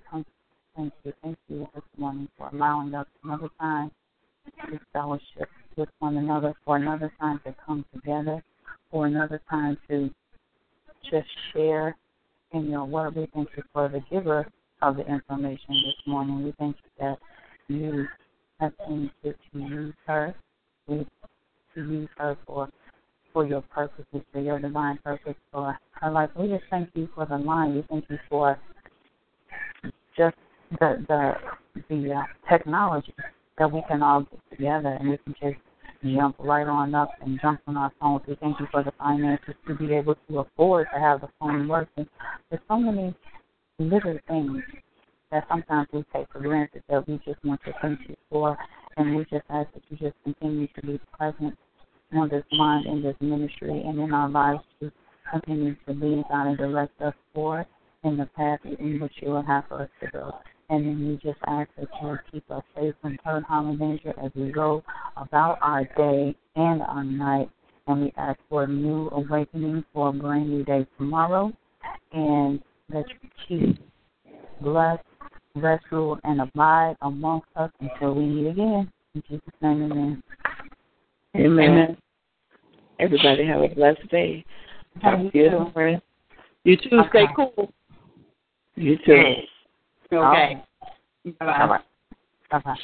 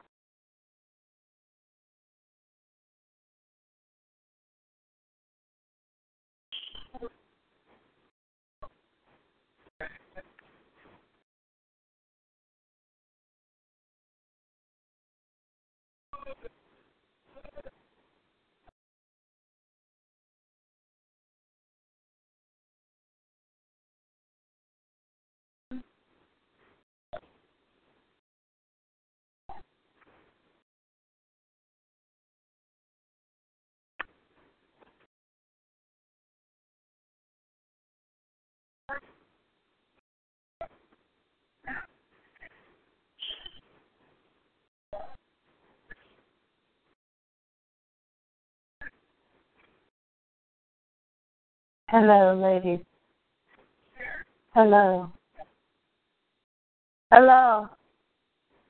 Is it me? Okay. Anybody wanna? I hear me singing this song, y'all.